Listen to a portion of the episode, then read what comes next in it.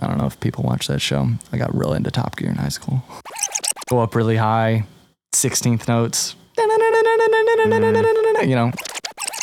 Oh man, you drink much? You never, uh, you never, you never had a sip of liquor before? Look at this little kid out here. Oh man, he ain't never had moonshine before. Oh, Look at this guy. Like, look at me, I know music theory, and I know it very well. The name. Who's George? Yeah, who is George?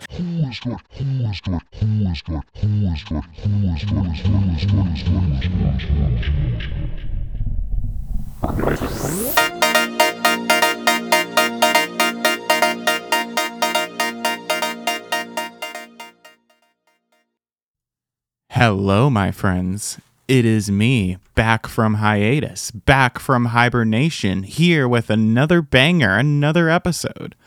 But first and foremost, happy February. Hope the first month of everyone's 2022 was solid. Hope everyone achieved what they wanted to achieve. Hope everyone stayed afloat amidst any chaos. I know I definitely had a chaotic past month, which is kind of why it's been a little quiet on here. Uh, from uh, getting snowed in a couple times to having COVID towards the beginning of the year to um, spilling smoothie on my fucking laptop, uh, getting all that sorted out to some various other life things to getting everything set up on my new desktop PC. So yeah, it's there, there. There's been some chaos, but it's kind of slowed down. Luckily, we've made it through. And with that, it is time to get back to this. Get back to the important conversations. And if anyone is new here, if anyone's listening for the first time, I'm Braylon Thomas, and this is my podcast, The Harmonic Trajectory, where I chat with my friends from Belmont University and other people in the music industry. We get to know each other. We talk about our experiences, stories, what we've learned so far, and advice to pass on to the next generation. You can get connected with me all over the place on Instagram. That'll be at Harmonic Trajectory Podcast. On Twitter, at The Harmonic Pod. And on Facebook, you can just look up The Harmonic Trajectory Podcast. But the exact username is at THT Podcast. It's all lowercase. And uh, yeah, you can find me there. Um, so uh, this episode that you're about to listen to was recorded back in October. Um, the the intro I did at the time was pretty good, so I think I'm just gonna let it speak for itself. And uh, yeah, I'm really excited for y'all to listen to this one. This was one of, if not the favorite episode I've done so far for this show. So yeah, let's get right into it.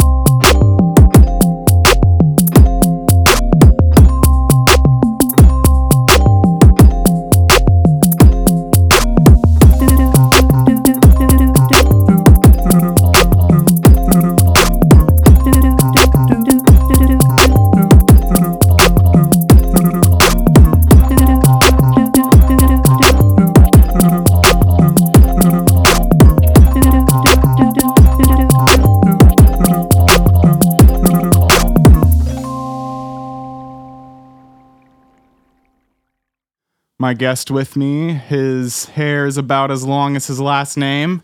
Uh, he's a good friend I met at Belmont through like friends of friends, and we would like see each other at like various kickbacks, and we were kind of just acquaintances, but it's turned into quite the beautiful friendship. Yeah, I would It's agree. always- yeah, agree, always a good conversation. Uh, you maybe heard him in uh, Belmont band Our Brother George, but now he is rocking with Jackson Bruck and the Dukes of Hume on the keys, guitar, and vocals. So yeah, today we have Hank Long. Welcome to the show. Thanks for having me, Braylon. Happy to be here. Absolutely. How you doing today? Doing great, man. Yeah. Just uh, another beautiful Thursday. Weather's been gorgeous this week. Oh yeah, Been it's so been nice. I've been like outside every day. Get, getting outside when I can. Yeah. Yeah, yeah, totally. Well, thanks for having me. Of course. Yeah, it's it's it's kind of funny. I was like I was like doing some like background research here and there and was like trying to figure some stuff out and I was just like when I was doing it I was just kind of thinking like oh shit oh fuck is it whom is it Hume oh god but luckily You found out it. that yeah. it's Hume yeah Hume, yeah, yeah. Jackson's uh, middle name. And uh, yeah, that band is super fun. It was the first band I joined when I moved back to Nashville, I guess right around the time I met you. And I've been playing with them for about four years now. We uh, just put a record out called The Golden Road. right on I actually heard to it uh, a couple days ago it was really cool Thanks, man. yeah kind of late to the party but Yeah, yeah. It's uh, well, it's been a long time coming to get that to get that record out, but uh, we're glad it's here, and uh, hope people enjoy it. You know, come see us live. For sure. Yeah, I, I really liked it. Um, obviously had the whole like southern rock touch to it, but I also loved like all like the subtle nuances going on. It felt like very like kind of like cinematic and triumphant at times, and obviously I loved the keys. Sounded amazing. Thank you, man. Yeah, no, Jackson would definitely uh, love for you to use that word uh, cinematic. I know uh, he's a very energetic and active performer, like on stage, and um, I think one of his biggest influences is definitely like Springsteen and the E Street Band, which is obviously one of the greats of all time. But uh, you know, having 13 people on stage, it turns into a little bit more of a theater production than a rock show, and uh, yeah, Didn't know there were 13 people. in the E Street Band. Oh, E Street Band. Our Right, band's like six, so we're getting there. But yeah, I I just meant in terms of uh, you know influences and and stuff for the record. Um, yeah, we uh we try to do it big every time. You know, put on a good show. Oh yeah, I think I, I think I've seen y'all a couple times. I know I definitely saw you guys at uh, live on the green a few years ago. Yeah. it's a good ass show. That was a trip, man. That was a big trip for me because I uh, so I moved here to Nashville 2017, fall of 2017. Did you come here for Belmont or? I did. I um so I went to Tulane University my freshman year and basically, you know, spent a year trying to find myself in New Orleans and came to find out that I really really wanted to do music seriously.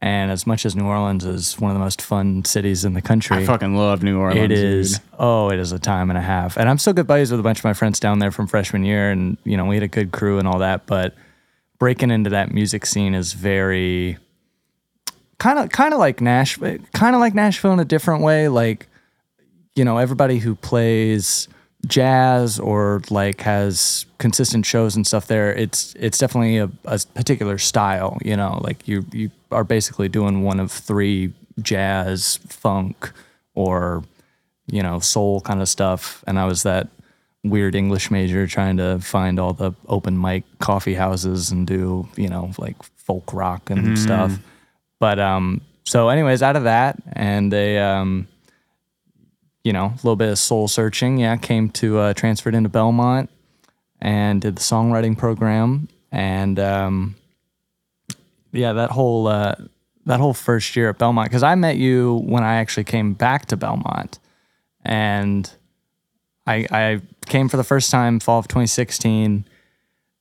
Got suspended for a little bit of the Mary Jane. Ah yes. Yes, because they're so chill about that, you know, Oh, so chill. so chill. And it's not even like you get charged four hundred dollars for having sex. no, no possible chance. No, no, no, no way on that. Um, yeah, they. Uh, I, you know, I was just a very. Uh, I don't know what the word is, but I, I, I refused to apologize. Basically, I was like, you know, I transferred here. I'm a songwriting major. I, I'm a musician. Like, you guys have to be aware that I'm not the only kid who wants to do music here who enjoys to, you know, smoke a little pot at the end of the day. And they were like, hmm, that's a very interesting attitude. Why don't you go home for eight months and think about that? And then, uh, you know, if you still want to come back, we'll see you. So I came back after the suspension, moved off campus, which, you know, thank God. Yeah, it's a power move. It's a power move. Um, and yeah, met some great buddies. I think I don't know if you were there. The um, because uh, our our mutual friend Kevin uh, Butte was uh, my roommate when I first moved back here, and he was kind of the one who invited me over to um, Jesse Robinson's house, and I met you and uh, Mac and you know Kayla Dahlball, all these friends that uh, we were all just hanging out, you know, a week or two ago. But uh, yeah, I'm very grateful to to him and for the friends I met right when I moved back here for you know introducing me to all you guys and helping me get adjusted and you know getting settled in the music city. Right on, absolutely. Um, how'd you meet the Dukes of Hume boys? through um, my other roommate at the time, uh, Matt Clay, who's a, a great saxophone player and producer and uh, jazz guy. And so uh, Jackson's first keyboard player was actually a adjunct professor at Belmont, and he, you know, was basically trying to split time between teaching and being in a rock band. And I don't know if your listeners are aware of this, but teaching probably pays better. It's not a great gig, but uh, I think he kind of had to I choose. wouldn't be surprised. Uh huh. Um, especially, I guess, at the university level. So, um, and and I didn't understand this either because they they won the Music City Mayhem thing, um, which is you know like a citywide competition put on by local radio station to play at Live on the Green, and they won. And Mac played with them at their um, the final like Battle of the Bands thing or whatever that they won that show at, and so did that old keyboard player. And then between that time, the time of the show of them winning Battle of the Bands, and before we played Live on the Green, he was basically told Jackson like, okay, I like I don't want to do this anymore, which you know. Right as the train's picking up steam, you know, you just Yeah, be I like, don't oh. I'm not, not really about this. Um, and so yeah, I had just met Mac, and um, obviously we had jammed together a bunch of times, and he kind of floated that to me like, um, you know, hey, there's this cool rock band. You're more of a rock guy than a jazz guy, and they're looking for a keys player. And um, we all got together and jam. My first gig with them was at the High Watt, and my next gig with them was Live on the Green. Damn, what a quick succession. It was a pretty, yeah, pretty rapid rise, and um, yeah, I don't know, a great time. You know, big fan of Jackson's songwriting um, and just the way he uh, puts together a, a live show and experience with you know a lot of very personal songs and also just you know making it fun for everybody. And um, yeah, I mean it. It's so much of of being in music is you know I always hated like oh it's who you know and all that, but it really is a lot of just you know meeting the right people and uh, finding people who are like minded enough that you enjoy and every you know so many other opportunities have just come from that experience and from being with those guys. So Yeah, it's definitely a combination of that as well as like grinding out your own shit, working on yourself, and being ready for the opportunity when it arises because you never know. Yeah, you're right. You, you do have to be ready. Yeah. Um, and that that's all the work that goes on behind the scenes that nobody sees, you know, right? I mean, obviously you have to be talented and cultivate your talent and playing piano and making music was always the thing that I would just do without anybody having to ask. I was never like, "Oh, you need to, you know, you need to practice today. You've got this, whatever." Like, no, I'd be playing the piano anyways, just for myself. And um, yeah, through all that, um, you know, met Jackson, the uh, the guitar player in the Dukes of Hume, is a good friend of mine named Kyle Klaus, and um, him and his wife Spencer are in a um, a country group called the Klauses. So through Jackson, I got to jump on board with that band and stretch my stretch my cowboy boots out a little bit. And uh, There you go. I'll have to check them out. yeah, it's good stuff. Um, we're the their record is done, and uh, they're currently in the process of getting uh, dis- distribution and all that sorted out, which is, you know, the the side of the industry that is the mm, maybe most annoying to deal with. I guess. Yeah, But, the uh, busy work. Right, just the busy work and the knowing you're sitting on something really good and nobody can hear it yet because of contracts and whatever, you know. Yeah. How, how do you know when you're sitting on some gold? Because there's definitely a feeling of like you've worked on something a long time, or like an idea comes across and you know you chase it for a little bit and like you find out it's something. Like how how do you know? Man, that's that's a good question. I mean, I, I always really, really appreciate objective feedback and obviously like constructive feedback. You got to have people around you who aren't afraid to tell you when things suck, um, which uh, is is hard to find. You know, if you're if if you're playing with people or just surrounded by people who you know would support anything you do whether or not it's good then yeah you're never to know if what you're chasing or what you're sitting on is actually good if or if they're just you know like being uh being nice friends. So um with the Klaus's stuff i mean very quickly they got um, you know some some label attention and obviously um, all of the players and stuff on the record and the producers and all that uh, you know I've been around a lot longer than I have. I'm the young I'm the youngest member of almost all the bands I'm in and that uh, that kind of leaning on people with more experience I guess uh, has been what it is for me because yeah, I mean, as much as I've been playing piano for over a decade and making music for even longer, maybe uh, people who have been doing it even longer than I have and have seen the good and the bad and all that, um, you know, if they're they don't come up to you and say, "Hey, man, like this is really great," it's a lot more subtle. Like, you know, "Hey, when so when is this gonna come out?" Like, you know, you really need to put this out, you know, and uh, I think that's that's a pretty big compliment, I guess, to to all of their stuff. Yeah, it's good to it's good to kind of have that circle around you and be like the baby in the room cuz like if you surround yourself with those kinds of people who are like where you want to be, like e- even if it's like, you know, intimidating like you're constantly like looking to your left and your right like, "Oh my god, they're all the way over here and I'm all the way back here." Like, you know, being around them like you learn and you get all this advice and like eventually you're at that same level. Right. And also like having like that kind of constructive criticism is always pretty good. And like sometimes like, you know, it might be hard to get it twisted. You might like get emotional, but like most of the time it's like, you know, good intentions and like they want to see you put out the best work possible. Yeah, totally. And and yeah, like you're saying, when when you look around and you see that everyone else that you're in the same room with is at the level where you want to be, it's sometimes hard to get out of your own head and remember that you're in that room too. You know that you wouldn't be there just by coincidence. Like you know, you put the behind the scenes work in and you've made the connections or whatever to get you in that room. And if you can just step outside of like, oh my gosh, I can't believe that I'm actually here and just remember like well okay like i am in this moment and i want to do the best i can not just to impress these people but like because that's what i would do even if it was just my own stuff or even if it was you know a jam in somebody's basement like you're always wanting to bring the the best that you can offer i guess to whatever project. Um that's yeah that that's been a big lesson for me over the last year as like as far as getting to play with people that i definitely look up to and you know really admire. Um you just got to remember you know like you wouldn't be there if uh if there weren't something hmm there weren't something you know not special but good enough for you to be there i guess right Yeah, absolutely. I've you know, I've honestly never thought about it that way.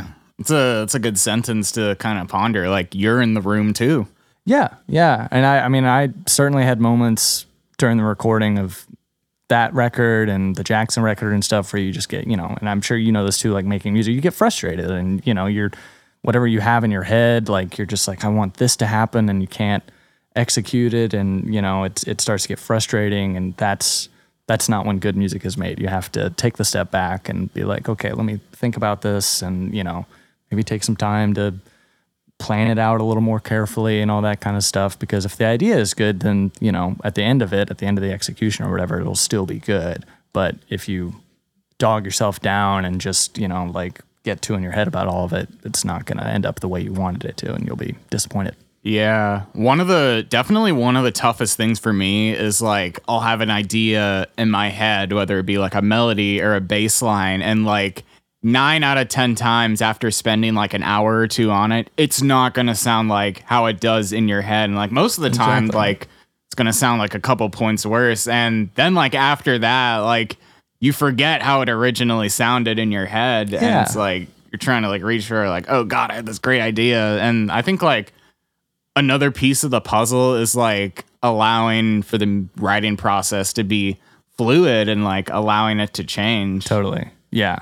That was that was a new thing in kind of getting into playing with uh with I guess more country oriented guys is, you know, when you write the song that's just you and a guitar and you take it to the band, you know, they don't really sit down and say unless it's like a signature lick, you know, or something that like is a melody and, uh that's important to the song the the biggest thing they're looking for is whatever like whatever feels most natural because that's what's going to sound the most natural when people are listening to it you know not like you're saying not spending an hour trying to think and overwrite some sort of part that might be buried in the mix you know later and you, that, that wouldn't have been worth it but like first time hearing the song and thinking like oh like that'd be cool if i you know played something like that or if i'd like tried to do something like this and just kind of yeah letting it flow and being really fluid with it just seeing what happens. Mm, not getting too attached.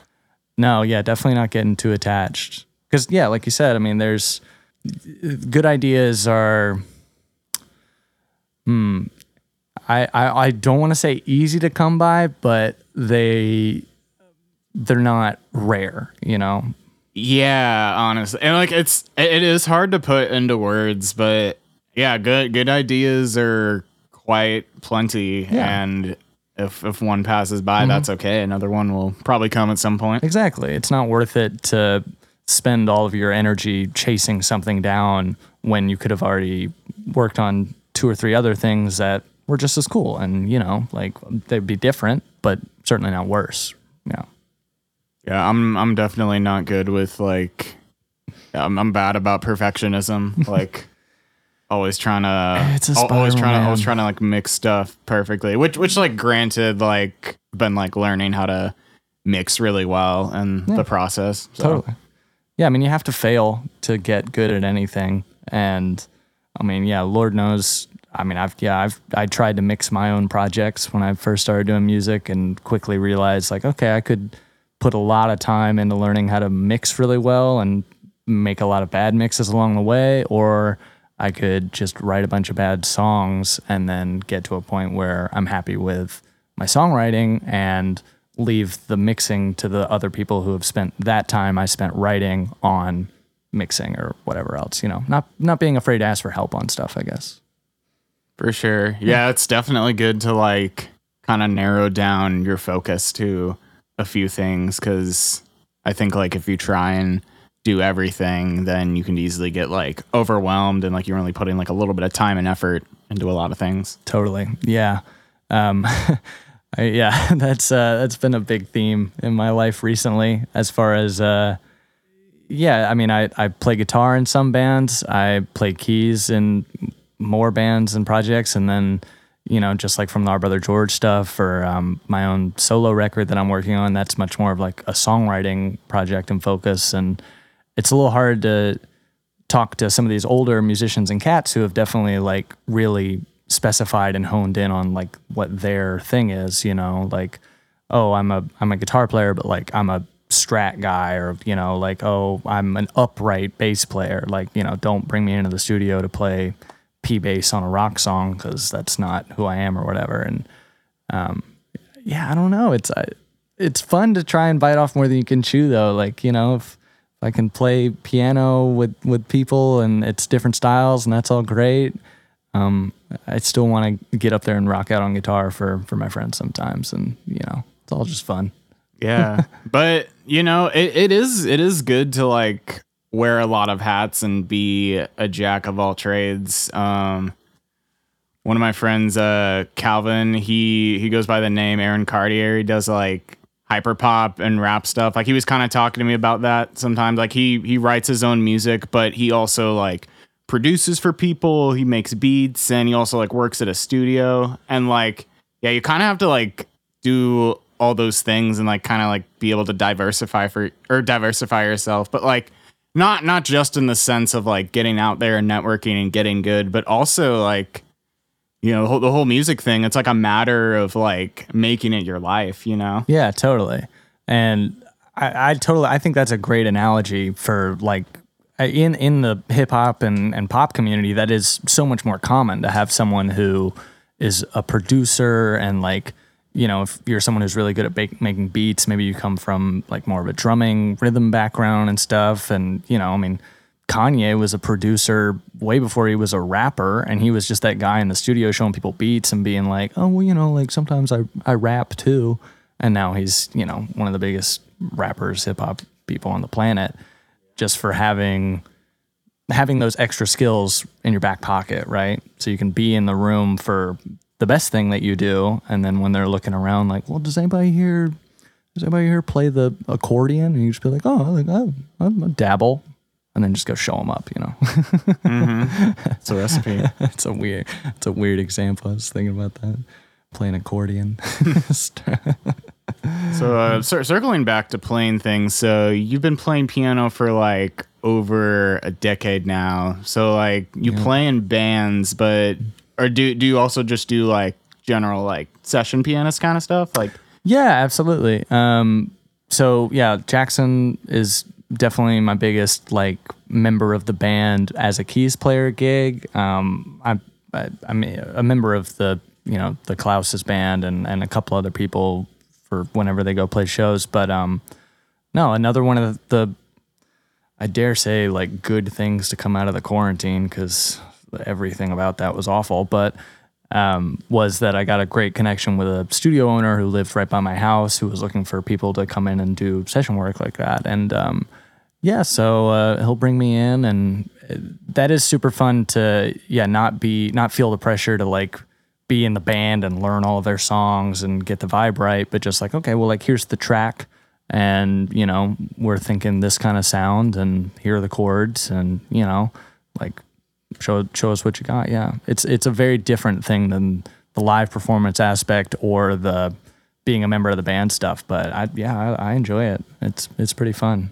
that's nice. Yeah, yeah, it's cool. Um, once again, just about those connections. Um, the drummer from uh, my college band, Our Brother George, who is uh, co-producing my record with me and is a great mixer. You know, uh, Tim Miller, but he um, so he works at a studio out in East Nashville, and um, yeah, I mean we uh, the the act the studio owner and the, the main guy or all that is always you know asking him for people he knows that you know are good musicians that can come in and hear a song and then just like we were saying earlier be fluid and play what feels natural. The last thing you want to do in a studio session is like really stick out too much you know? Um, that's something that really blows my mind, especially here in Music City. I mean, there are there are studios where they run down like eight or ten songs a day, and it's like they might do two or three takes of them, and each one of them is different, and none of them are like outside of what the general vibe is that they're going for. You know, if it's a rock session, you're not going to show up and be like, oh, well, like, what if we tried something really, really weird? And they're going to be like, no, it's like, this is, this is what the artist wants. Like, this is what the sound is.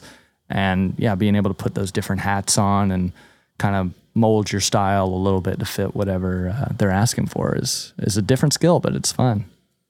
Yeah. Um.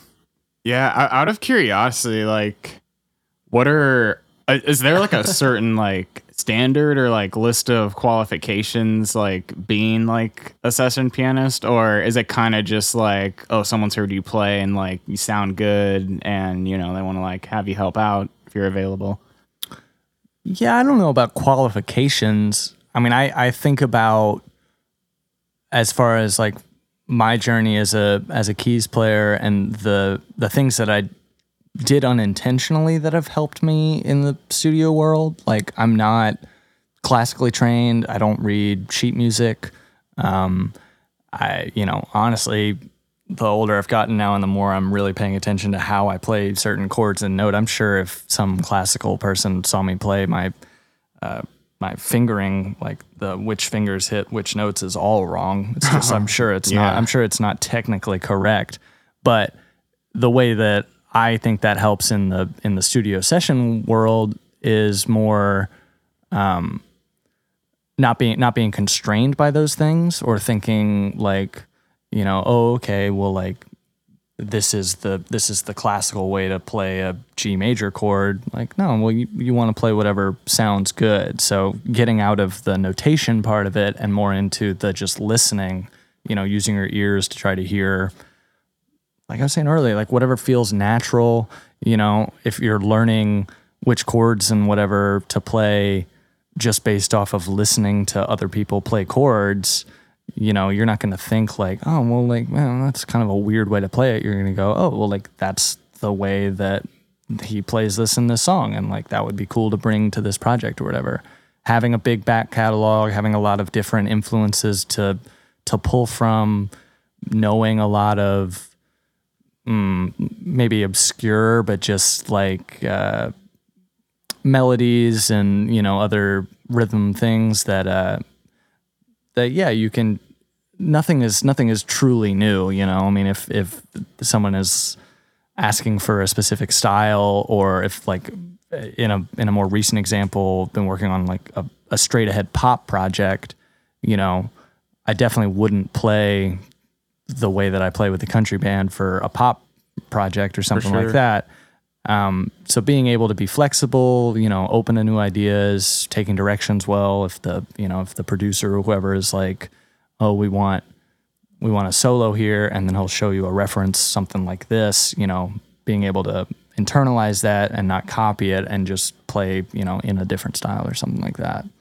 Yeah, it's definitely a matter of like adding or not not like feeling like constrained by like how it sounds but like adding your own spin to it cuz like it's yours and it feels more fluid and it's more natural um yeah uh, i don't know if i mentioned this but um i have played piano for a long time in my life like i played it all growing up and it's been kind of like on and off cuz uh I was kind of scared of like practicing at home. Like I would only like really like rip it when like no one was home. And um, yeah, it's been like on and off because I've kind of been more into like the electronic music production stuff. But yeah, it's it's a lot of fun, and I definitely like kind of like approaching it like not really from like a classical Yeah. approach. Like Yeah. I I never really got good at reading sheet music and um for like all my piano recitals I would never have music with me and like a lot of people would be playing Bach and Mozart but I'd like be playing like Journey and Queen and shit. Heck yeah. I mean, yeah, that's that's exactly what I'm talking about. Just getting outside of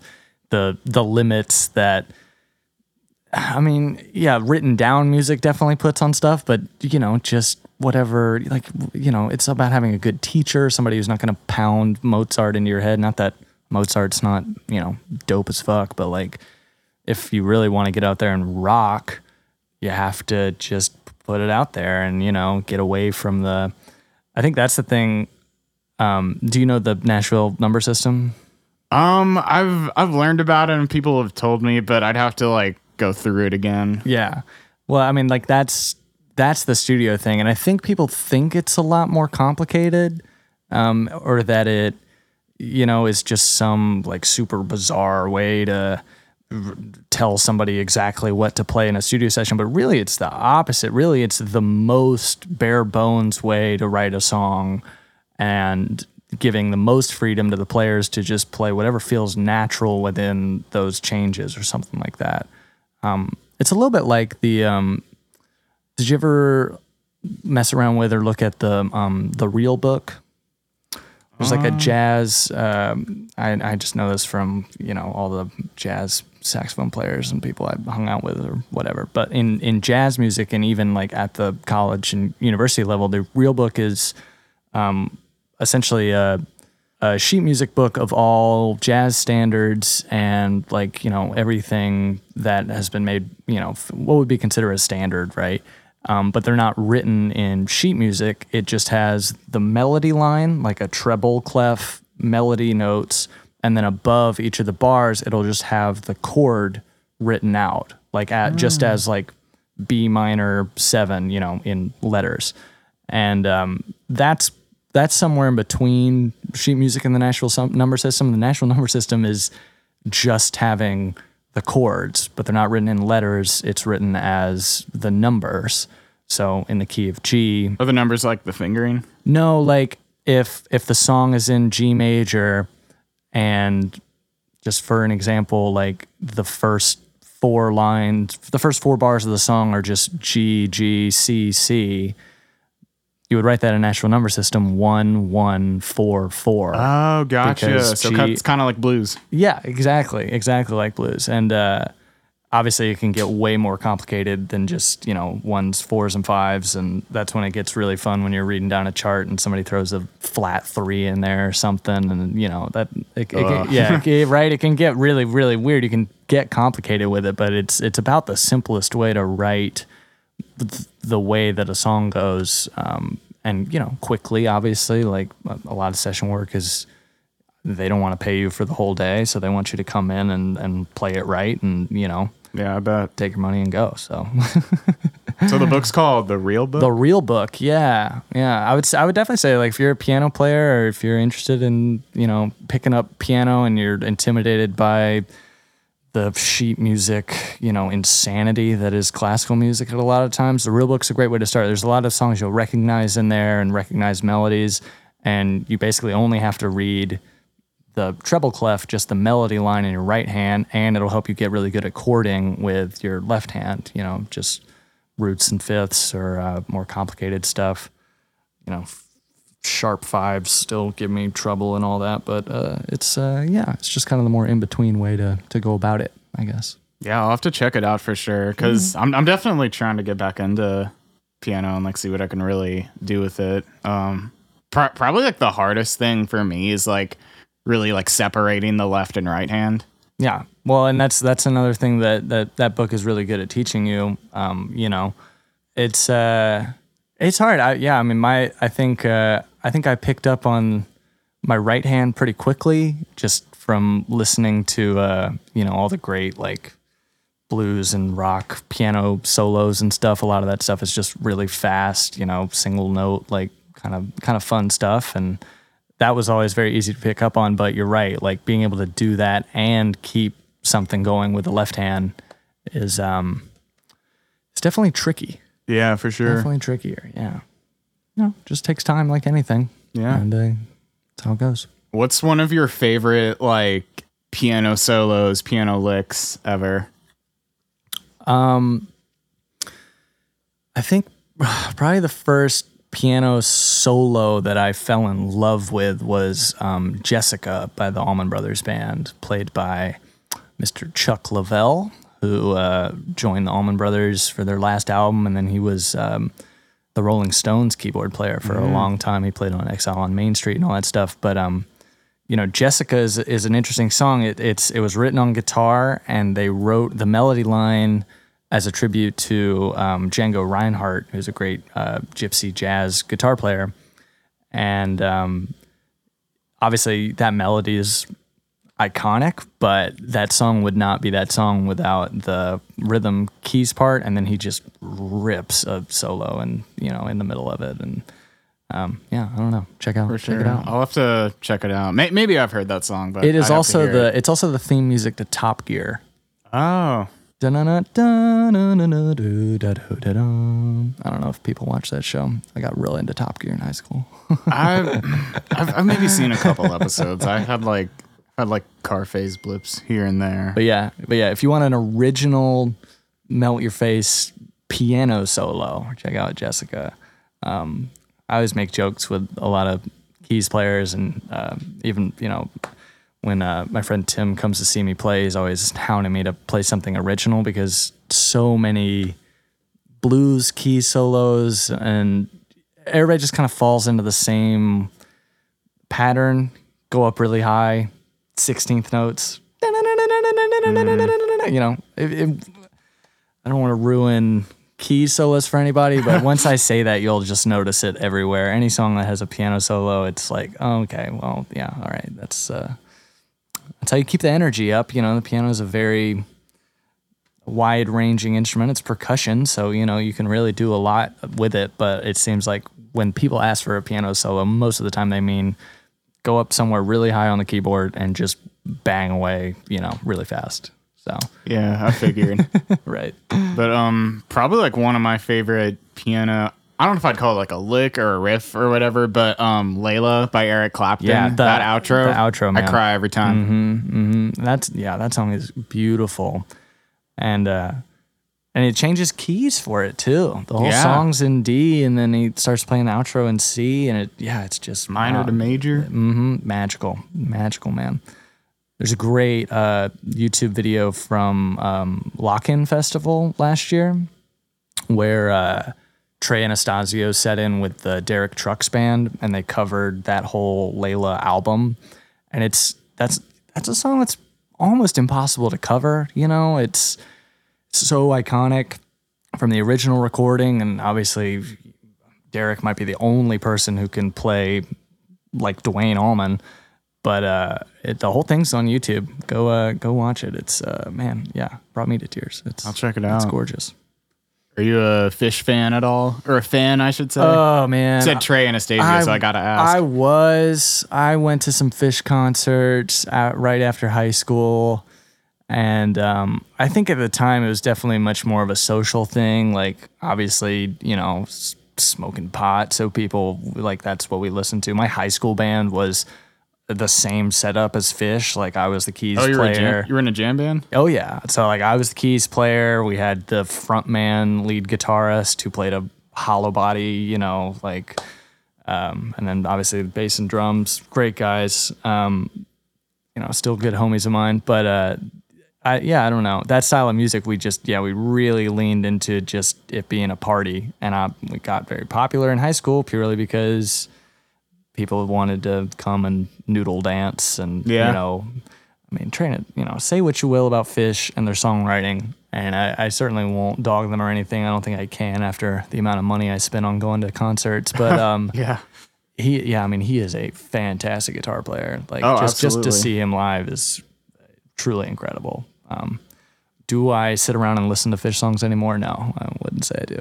Yeah, I don't. I mean, I've, I've like Phish a lot too, and I've seen him several times, but I don't really like. I, I don't know all the songs like some people do. No. Like I know like I, I can name maybe like five or so Phish songs, but Well, yeah, I mean, it, it's like the Dead too. I mean, I feel like people are are on one side or the other of the whole jam band phenomenon that that the Grateful Dead definitely started, but I don't know if it's a maturity thing or whatever. Yeah, when I was in when I was in high school and early college, I didn't think very much of the Dead. I really only knew like Casey Jones and know, Touch of Grey, I guess, or whatever. And um, now, as I've gotten older, I've really come to appreciate their songwriting a lot more than Phish's because you know they actually hired out like you know poets to write the lyrics, and I I feel like they were honestly in a lot of ways even more experimental than than Phish, just as far as bringing all different styles of American music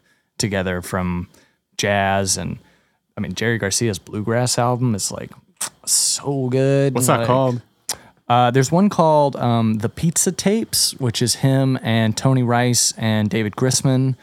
And then um, he's got another one with David Grisman called Dog Doghouse. Um, ah, you might have to check me on that. I can't really think of it right now. But um, but yeah, just uh, like us, and obviously the Grateful Dead's like most successful records, um, American Beauty and uh, Workingman's Dead, were their acoustic like turn. You know, that was when they were like, oh, we're gonna kind of go away from getting really, really psychedelic for a minute, and we're just gonna, you know, make acoustic music. And turns out that that was the one that the people really wanted all along. I guess. um, but anyways, yeah. Would you go see Dead and Company? Um, I have seen them a couple times. It's been forever though. Um, I saw them at Bonnaroo like back in 2016. It was my first Bonnaroo. They played on Sunday night, closed out the festival. Yeah, it was it, was it was phenomenal. Right. It was like the perfect setting to see them. I definitely greened out towards the end of the set. like a, a lot of people were like laying down and just stargazing. Yeah. And I followed suit and took a little snoozer, and then I woke up and they were playing "Touch of Grey" and it was the last song. but, oh man. but no, it was still like super sick. Um, just because it was like so like Bonnaroo, they they don't really do this anymore because it's a little bit more like mainstream, like the whole like Live Nation acquisition. But like Boo. they used to have like Yeah, Boo is right. Boo Live Nation. But like they used to have like a legacy act close out the festival on mm. Sunday night, and like there'd be like no one else conflicting, so like everyone would go see them. So like had like Elton John close out the fest and like Billy Joel to name a couple, and yeah, so 2016 they had Dead and Company, and it was like really cool because oh yeah, De- that was like one of the first years they Dead and Company was touring too, Oh, was wasn't it? Yeah, I feel like the because when was the uh, when was the Fare Thee Well shows? That was like 2015, 2014 maybe. I definitely remember watching that in high school. The one where Trey played and they did the San Francisco like final Grateful Dead concerts, and then I feel like pretty soon after that was when Bob was like, I want to play with John Mayer. and one of the just, yeah, one of the wildest, seemingly out of nowhere decisions that turned out great. That's like genius. That's one of my favorite crossover episodes in music ever. Yeah. like, I think it's just so cool to see John Mayer of this really like vanilla artist. If you like, went, if you went back to 2004 and you know played Your Body as a Wonderland for some deadhead and said, "Hey man, in 10 years, this guy is gonna be closing Bonnaroo with Bob Weir and all the original rhythm section from the Grateful Dead, and it's gonna be really good."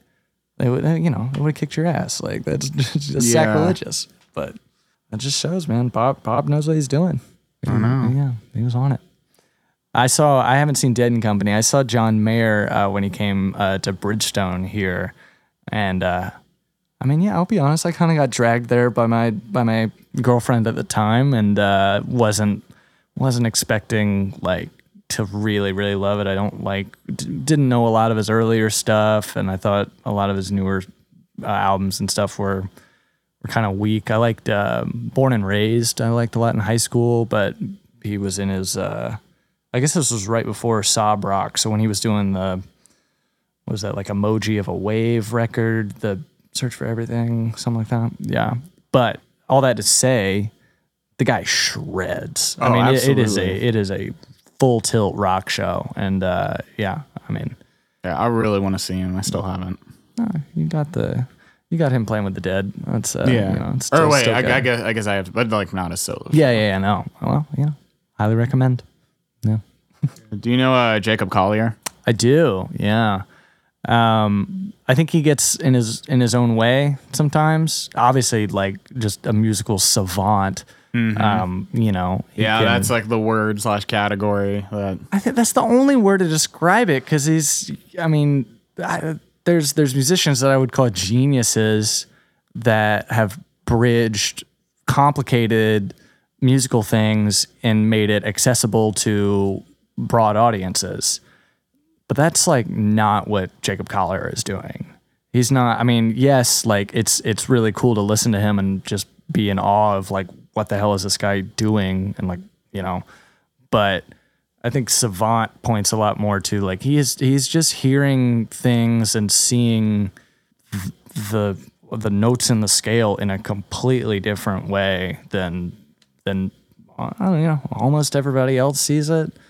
It's it's too jazz to be you know commercial and it's too um it's too weird to be uh I don't know straight ahead jazz like it's just yeah it's it's out there Yeah, it's definitely its own thing. But I, I definitely get what you mean. Like, as much as I love him, I do get a sense of like, look at me, I know music theory, and I know it very well. Yeah, like we were talking about the studio thing. Like, you know, if you bring Jacob Collier in on your track, he, it's you're gonna know. Like, you're gonna know that it's him doing the reharmonizations and all that kind of crazy stuff. Um, so I guess that's what I mean. And like in the, he he definitely has his own style, super uh, dialed in and all that. But it's. Uh, it, it gets in the way of of maybe what could be a really really good song and obviously if he was in a situation where he had to play I don't doubt that he could pull it back and play super well, you know, with somebody who didn't want all of the crazy reharmonization stuff, but I just I haven't seen that anywhere. It seems like everything he does is full tilt weird. Yeah. That's pretty cool, but not not something that I spend a lot of time listening to. I guess I would say. Other than if I'm, you know, really stoned and just want to get my mind blown, and like I have no idea how you're doing that, and that stuff's kind of fun. Yeah. Um what are what are some of your go-to artists or genres, I guess, whatever, when you've been messing around with the the devil's lettuce and you're in the mood? The devil's lettuce. Um, I, I mean, I still listen to a lot of jazz. I don't really, um, I don't really play it that much anymore. But you know, you can't can't beat the the, the classics. Um, I, you know, I'm I'm that kind of hipster that never uh, never sold any of the vinyl that we all bought in 2014s. I've still got like all of the Still have my collection. It's So right over I. there. Heck yeah! See, there you go. Vinyl for the win. It's the best. I need to get a good record player though. Like I have I have one upstairs, but like it's kind of ass. Mm-hmm. Right. I need I've- to like I've heard that- ball out yeah, with a good needle. I've heard that makes the big difference. Yeah. Mm-hmm. I guess that's what I should have said. I'm still rocking the Audio Technica, like, you know, first turntable that I ever got. I'm pretty sure it's running through a Crosley just for the speaker.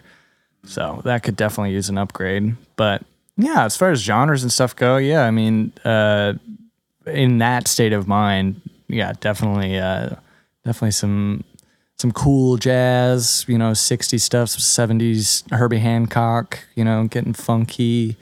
Um, that or, you know, um, uh, maybe some maybe some really chill indie folk acoustic stuff. Stuff just, you know, anything that has like a big atmosphere, you know, that has a lot of space that I guess you can just kind of you know, stargaze, you know, too, and drift off, that kind of stuff. It's a certain type of mood. Yeah, I, atmospheric is definitely a word that I would put on like the kind of music I like when I'm stoned, and just like in in general. Like I'm, like I've I've kind of like dabbled in psychedelic rock. Um, but yeah, I've I've I love music with just like big like wall of sound, super melodic, just like whole lot going on. Like uh, you know, like Tame Impala, of course, and uh, do you, do you know Pond? Yeah. Well, that was, that's, uh, they were his band on tour, right? Mm-hmm. Yeah. Yeah, some of the members play with him. No, yeah, I've definitely checked them out. They're cool. Man, Australia's doing some crazy stuff. So many so good many artists good come from Australia. You got Pond, Tame Impala, you got Flume on the electronic side, and then You like- King Gizzard and the Lizard Wizard. Genghis. Do you like Courtney Barnett? I know the name, but haven't really checked her out. She's good. She's definitely a little more in the.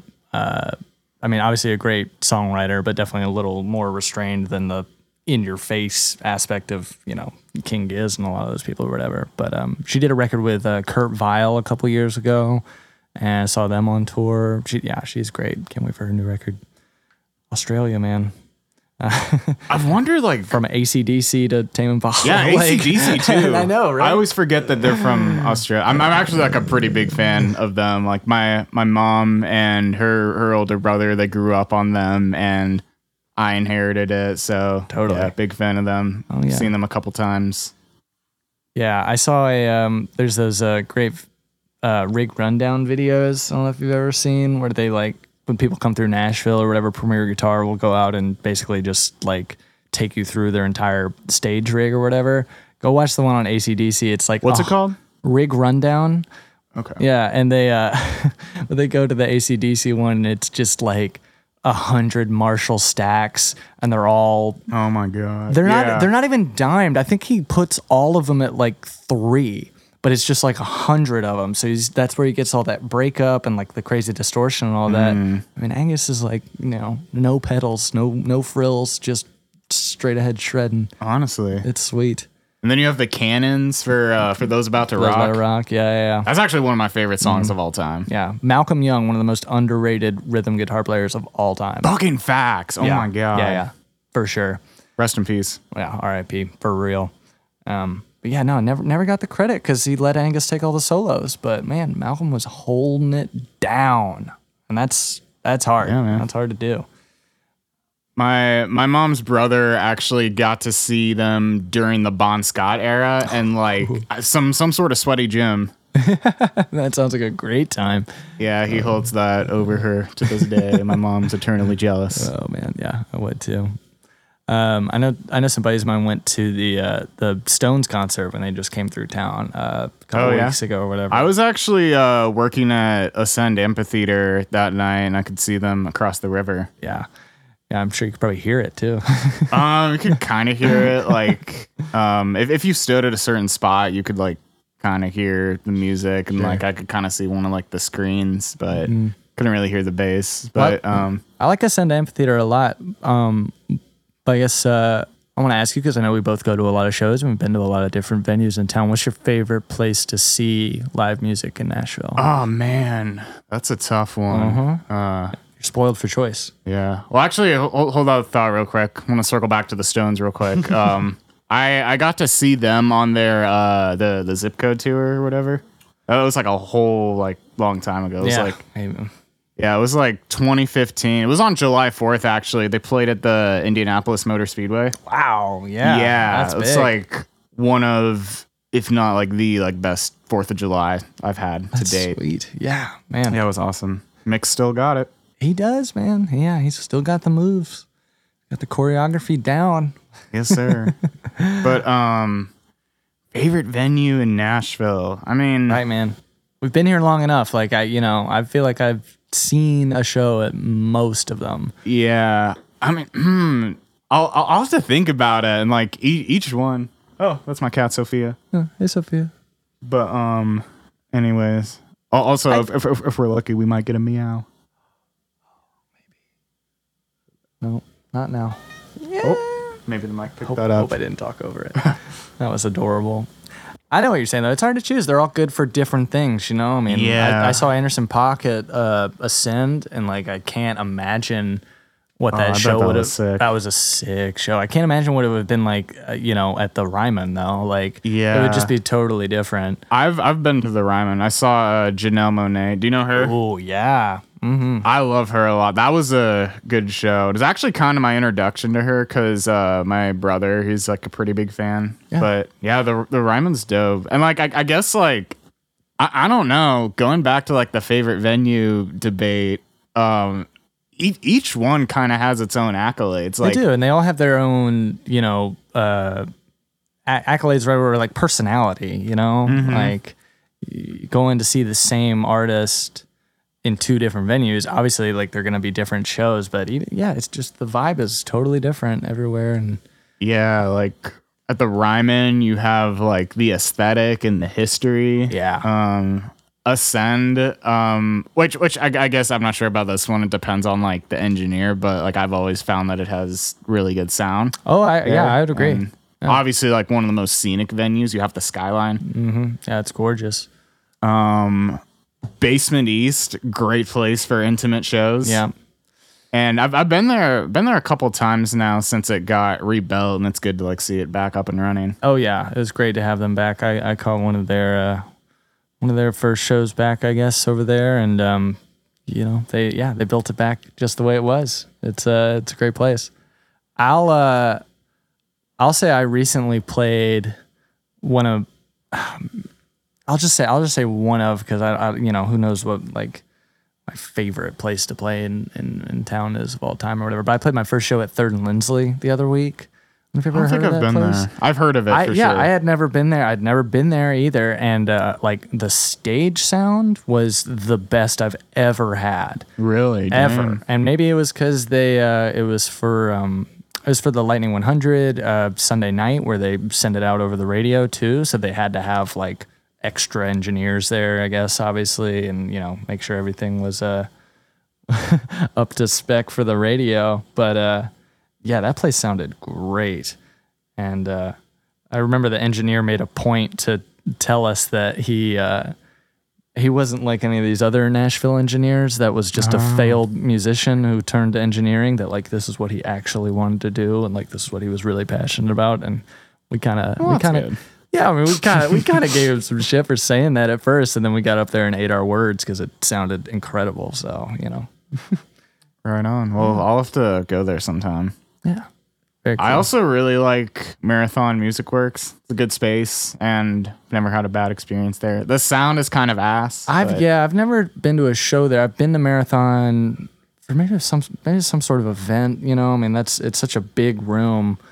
Um, I think it was, yeah, I think it was some sort of some sort of festival or or something where they just had all the like fenders and stuff set up in there or whatever.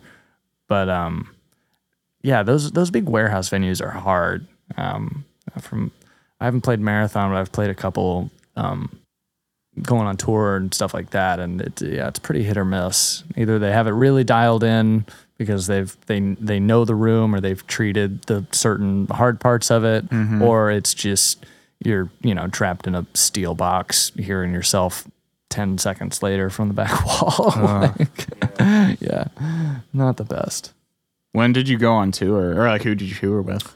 Uh, I've been on a couple tours. Um, I uh, I guess my most recent one over the summer, I uh, did a couple dates with um, this guy Ben Jarrell, a country fellow. Um, we did uh, Alabama, a little Alabama run, and went up to Illinois. Um, about a year or two ago, I went out for a week with um, this guy Dylan Jacobson. It's all it's all just been kind of one offs, weekend warring, you know, kind of stuff. Nothing, nothing that took me away from everything for too long. Yeah. But you know, I think that's uh, that's definitely like a, a career uh, goal of mine is to you know most most likely with uh, backing up somebody else and with one of these bands, hopefully that uh, we can have the opportunity to go do something cool like that. But um, yeah, you know, just putting putting the miles in, you know, and paying your dues all over the country. So Yeah. you know, there's nothing more fun than that. I love traveling, so I love it's not, traveling, It's not, it's not the best way to see the country from the you know from the backseat of a van, but yeah, uh, the I bet the off days are few and far between. they yeah, they are. Well, and especially on on stuff like that where you know you're only you're only playing maybe four or five shows in six days. Yeah, like you're not your off day is spent just trying to get to the next show, basically. um, not much chance to explore, but you know that's what that's what comes with experience and Yeah. climbing the ladder and all that. So yeah. Yeah. You've played at uh, Pilgrimage before, right? I did, yeah. Jackson played there um, in 2019, um, and we played the Kimbros stage, and um, yeah, that was that was a really really fun time. Um, just man, I I'd never been to that festival beforehand, and uh, you know, getting to see Leon Bridges and um, I can't remember. Oh, Foo Fighters headlined the day we played, so yeah, just uh, that's a pretty that's a pretty wild, uh, wild feeling walking out of the backstage area to go watch the Foo Fighters bet. play. Like, oh man, they were, uh, yeah, that was great. That's a great festival. I'm so glad they got that back this year. And I need to go sometime. I really wanted to go this year. I, I liked the lineup a lot. It was like the Black Keys, Cage the Elephant, and then uh, another band I really liked was uh, Tank and the Bangas. Yeah, I fucking love them. Yeah, I was telling you. Yeah, I mean, I saw them uh, when I lived in New Orleans play at. Um, well, it wasn't Jazz Fest. It was some. Uh, it was some local barbecue and blues festival. Barbecue, yeah, something like that. Uh, some little festival in, in New Orleans. This would have been yeah, like 2015. I think before their Tiny Desk concert, like before all that stuff. And yeah, I didn't really know them. Me and my buddy were that was my introduction to them. They yeah man they put on a show so much energy and so great um nola right Yeah, Nola's fucking lit. I've been there twice. Uh, I went there a couple years ago for uh, Buku Festival. yeah It's a dope festival. it's a dope festival definitely definitely seems a little more up your alley than mine but um uh yeah i mean just uh, i had some friends. i didn't go the year i lived there but i had some friends who went and oh man yeah like uh, all the art there and all the just you know everything is The so lineup is always really good. The one festival I went to in New Orleans was uh, Voodoo, I've, I've heard of that one. and Voodoo was cool. I don't, I you know, I don't really listen to that much uh, EDM or or, uh, or certainly don't go to uh, raves or concerts that much or whatever. But Voodoo was a really cool split where you had a big EDM stage, and then you'd have some smaller, you know, rock and indie folk kind of stages, and then you know one big, huge one where like we saw Florence and the Machine, Modest Mouse, like you know, huge, huge acts.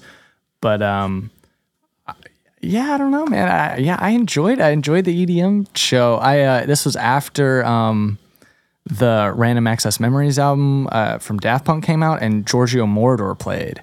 Oh my I, god! So I caught his like DJ set, and it was Holy shit. I bet It that was wild. It was sick. They had the giant like gold image of his face up there, and I mean, yeah, it's it's just a crazy experience for their you know everybody at the festival and and uh, at that stage was you know 22 or younger, and here's this almost 70 year old man up there just like dropping bass drops and you know getting getting wild. He was getting crunk, you know. It was, it was fun. Yeah, How old is he?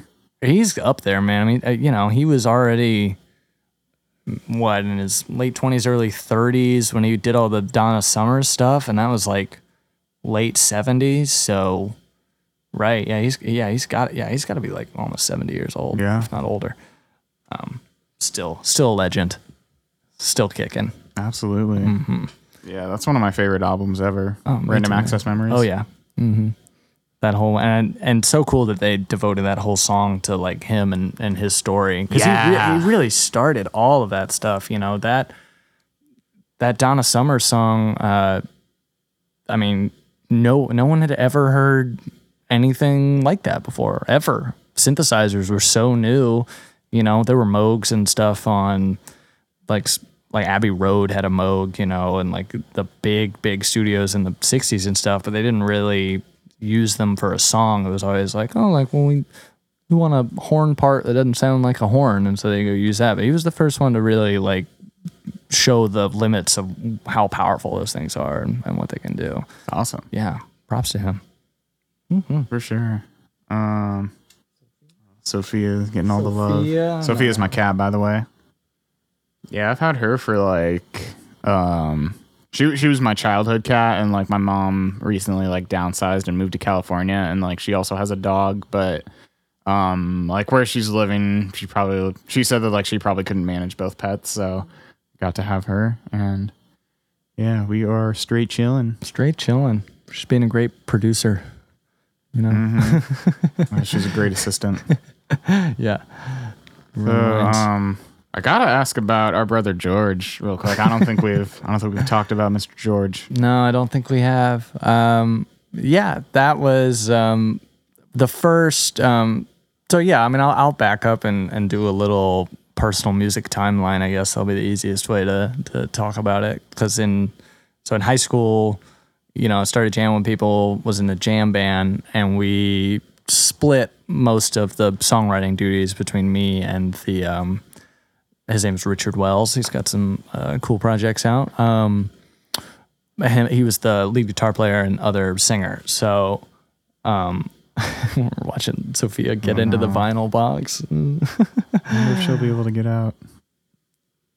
But so that was my first. Um, oh, this is so distracting. Oh, there you go. Okay. Yeah. Oh, Oh, oh, don't knock oh, it down. don't tip it. Don't tip the box. Don't rock the boat. What's she gonna do? It's all good. All right. There we go. There we We're good. Recording saved. All right. Um, but yeah, so we split songwriting duty in that band, and uh, uh, you know that was a lot of that was definitely my first time, I guess, uh, really writing songs and like writing songs for other people to play, and uh, just trying to get a sense of what my style was like. Obviously, heavily dictated by the people that I was playing with. So uh, you know, it got uh, it got really got pretty spacey there, and you know, kind of jam bandy. You know, we would just write uh, chord progressions and stuff that would just come out of you know jams, and then you know put put words to them. Um, then of course, you know, we all split up and uh, went to different colleges and had our um, had our final show with all that. And when I got to Tulane, I wanted to continue doing that, but I didn't. I I kind of had enough of trying to just write like and I was always bad at it, honestly. Like party music, you know. I mean, Richard could write a song that like just had a great four on the floor, like get everybody dancing kind of thing, and I was always the introspective keys player who wanted to just play ballads and like you know get really deep. Um, and so I wanted to keep doing all of that kind of stuff, but obviously it was hard to find uh, the the people at school. And first year of college is hard, you know, for for most people. Like just trying to get settled and find other people with you know similar interests. That's when Yeah, you're really coming into yourself. Yeah, it definitely takes a minute. And um, so as I was yeah running around trying to find the other uh, southern sensibility, um, less you know less funk and jam bandy musicians. Uh, it's pretty hard to find in a city like New Orleans, full of you know funk bands and jazz organ trios and stuff like that.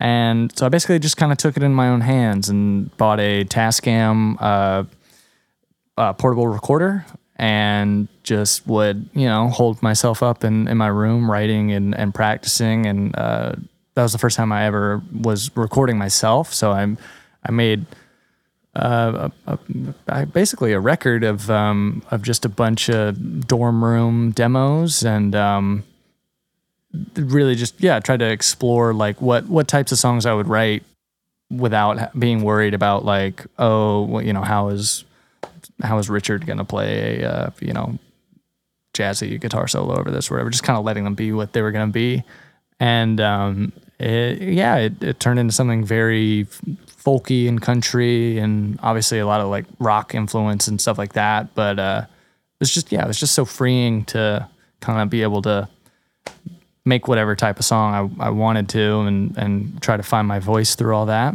Right on. leveraged uh, some of those recordings into the Belmont songwriting program and like that's Sorry to interrupt, but would you mind getting a little closer to the mic? Oh, sure. Um, so I yeah, I leveraged those uh, those recordings into the um, into the Belmont songwriting program, and um, that's what got me into the program and basically brought me to Belmont. You know, was just getting advice uh, from my parents and and from other people that you know Nashville was probably a lot more in line with what my personal music taste was and all that kind of stuff. Um, came here to Belmont. We've touched on my whole first year here and how that went awry. But um, uh, after that, I uh, basically just started putting a band together and um, got in touch with another Tulane transfer Belmont graduate, all around badass Molly Martin. Heard of her. Oh yeah, so uh, check her music out. Molly is one of my favorite musicians on the planet, an absolute boss at everything she does. She's currently on tour playing bass for Thelma and the Sleaze right now, which is like a kind of sludge rock, you know. Uh, she's a badass, all to say. But uh, she was my first, our first bass player in our brother George, and she's the one who introduced me to Tim Miller, who was our first drummer.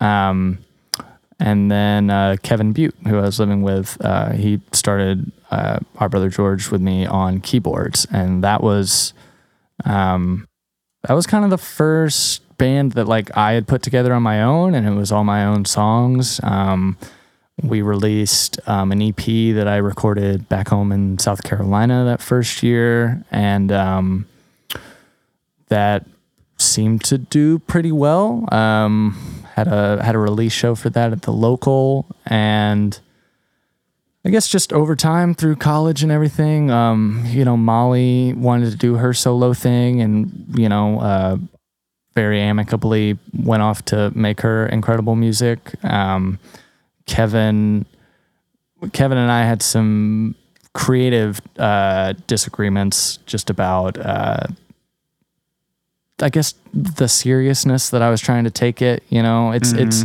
it's a hard line to walk between like, oh, this is a college band and you know, we're just here to like have fun and, and play fun shows and I you know, I'll I'll put on myself that I was definitely taking it pretty seriously and maybe maybe too seriously for what it was, just being a fun college band. But um yeah, I mean, over the course, we, you know, recorded more music, um, put out some singles with our friend uh, Parker Scobie. Um, Shout out Parker. shout out Parker, um, Mr. Fiance. Um, Yeah. but um, yeah, and then uh, I guess the year before I graduated, we um, applied for the Belmont Rock Showcase and made it to the final for that. And um, by that time, Kevin had moved over to playing bass. We had Andrew Lambie on guitar and uh, Matt Clay, who I've mentioned earlier, um, on saxophone and occasional keyboard for that show. Um, and yeah, I mean, just had an absolute ball of a time doing that. You know, super super fun. Uh, say what you will about what Belmont, and I will say what I want about Belmont because they do so many things wrong.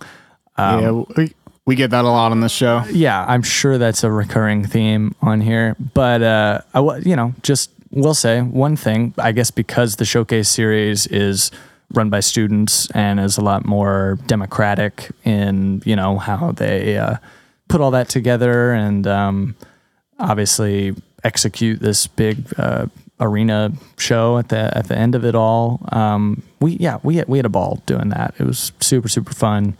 Um, did not return victorious in the end, but what are you gonna do? Um, Lemon Drop one. it was Lemon Drop, yeah, Joni Lemons and, and her band. Uh huh. Um, if I'm being honest, I don't. I haven't really uh, stayed in stayed up to date with them since then. But Gotcha. I think, yeah, I don't know if they're a thing anymore. I don't know either. I think they were still uh, making music. I was uh, kind of friends, acquaintances with um, Dave Moran, who was in that band for a Oh, second, yeah. and now he puts out music under as a Sweater Boy. Mm-hmm. Um, so I know he's still doing cool stuff, which is good. But um, yeah, by the end of um, by the end of college, you know, um, Kevin was going to move back to Florida. Um, I moved out of the house with Mac. Um, and me, Tim, and Lambie tried to do some recording just on our own. And that sort of hit a wall. I, you know, I was probably getting in my own way a little bit uh, with the as far as the mixing side of it all, and uh, I think I just sort of lost a lot of the focus of like from a project that started as like the most personal myself in a dorm room, uh, you know, just trying to write songs and find my own voice and figure out all of that to you know playing the the big rock showcase at, at college and I don't know try feeling like I had to make it into some sort of big rock show production thing or whatever uh, you know I just kind of lost uh, lost interest in keeping the the same thing going. Um, didn't help that from the you know I graduated right before the pandemic happened so it was um Yeah, that, that Yeah. sucked for all of us. yeah, it, it really did, but it, it you know it gave me a lot of gave all of us a lot of time to a lot of time to sit and think about all of those things, and um, you know Lambie moved on to um, he's now playing guitar for a guy named Aaron Sparling. They've got some music coming out. Um, he plays down on Broadway a fair bit. Um, he's doing great with all of that kind of stuff. Tim obviously got much more into the audio engineering and mixing, and he now works at the studio that we record out at in East Nashville. And um, like you know, I just weirdly enough, I didn't play keys like at all in college. I mean, I played for Jackson, but he's not a Belmont guy. That was you know much more of like a in the city. I'd go play down in Franklin and stuff with him or whatever. But I I look back on that and I kind of wonder why I didn't play or uh, you know put myself out there to play more with uh, I guess more Belmont crowds and, and musicians and all that stuff. I had multiple people that like I knew in college that I would see later at a show playing keys and like people I'd known for like you know a year or two and they'd be like oh I had no idea that you played piano and like I don't know that's it's arguably one of the things I'm best at so uh, that's kind of on me just kind of getting away from it maybe diving too deep into the the our brother George rabbit hole and um anyways on the other side of all that now getting back to uh, getting back to basics you know gonna we're in, the, in the middle of doing a record with tim um you know Hank Long. Follow Hank Long songs on Instagram, and uh, yeah, we're just gonna. A couple of them are old, uh, our brother George songs that we're gonna revamp and redo um, with better production. Um, nothing against uh, you know bedroom recordings and uh, college college jams, but uh, you know just just a little more professional and um, yeah, it's been it's been a journey, and it, it was obviously so fun, you know, just doing all of that and, and having fun with all of it. But uh, Yeah, I mean, y'all y'all did the damn thing. Definitely crushed did it. Yeah, we did run. it. We, we we went on, and uh, yeah, so I think it was uh, a month or two ago. I uh, posted the photo from our Proud Mom Productions uh, video shoot. Yeah, I which saw that. was kind of the only photo I had of all of all of us uh, that were at some point involved with it or not uh, together. And you know, I mean, just my utmost thanks and appreciation for everybody who was a part of the project. It was it was yeah, it was an absolute blast and a half. And now here we are moving on to hopefully bigger and better things, I guess. Yeah, I mean, yeah, and and permanence is such a huge theme, and like, I mean, anything, but like, especially like, definitely seen it in like the music industry, my experience in it, like my friendships, a lot of like my friends who like had bands in college, like a lot of people are like going off in their own direction, doing their own thing, and like, yeah, like the the whole concept of impermanence, it's like one of the scariest things because I think about the stuff that I'm interested in and my goals, and I wonder like, oh, how long is this going to last? But it's also one of the most beautiful things. Like, Yeah. it, it's kind it's kind of liberating to think that like, you know, oh, things will run its course or things will run their course naturally. you know? Totally. Yeah. And I, I'll definitely say that. I mean, it, uh, have, have, having a, a definite end, and you're right, like knowing things won't last forever. Um, yeah, it's what, it's what makes life meaningful in a grand sense. And I'll say that I have uh, so much more appreciation for the the band and for everybody that was involved with it. And yeah the you know the good times the great shows that we played and like all the all just all the fun that we were having afterwards you know? Like now looking back I, don't- I, that's just classic nostalgia i guess. Yeah. but uh yeah like you know we yeah we we really we we did it. We did the damn thing. Played uh played some halloween shows played um played at the high watt a few times um yeah obviously did the belmont whole ringamarole um and yeah no regrets. Great times. Fun fact about Showcase: I did front of house for Mm-hmm. the George crew. oh yeah. And if i remember correctly the mix was phenomenal. It was so good. Good to hear. One of the i think one of the few times because it was all in ears for that right hmm I didn't do monitors. I was front of house. Oh, right, right. Okay. Well, yes. Oh, yeah, right. I'm a musician. I know the difference. That, yeah, right. Um, well, then, yeah, it sounded great. Thank you. I'm glad. I'm glad y'all's mix sounded good too. But yeah, go, going back to showcase real quick and like cir- circling back to Belmont. Like, yeah, there there are gripes about the whole program. Like, especially with showcase. Yeah, it, it does have to like look good on the brochure. Um, you know, there's like a certain level of like I don't know if like censorship is the right word, but like it's it's it's got to be accessible to everyone. But like there was definitely censorship from the perspective of applying to do it. I mean, our our biggest song was a song called "Free Cocaine," and they so, told it sounds like 300,000 plays. Right? Mm, they, but they told us straight up. They were like, "Yeah, you can't like, yeah, you know, Understandable. can't can't do that. You can't play that song." So, um, yeah, un- yeah, understandable, but but like um like you you, you were kind of hinting at it but like in in the sense of like opportunities and involvement and like hands-on experience that we've gotten at Belmont and like the just like level of knowledge and like our professors who've like been doing the thing that we're aspiring to do for like a few decades, several decades now. Like it's it, it really is amazing. And like showcase is like it, it was like a truly like one of a kind experience and like a- like a, a full scale concert and like we were doing that Yeah. as like little kids.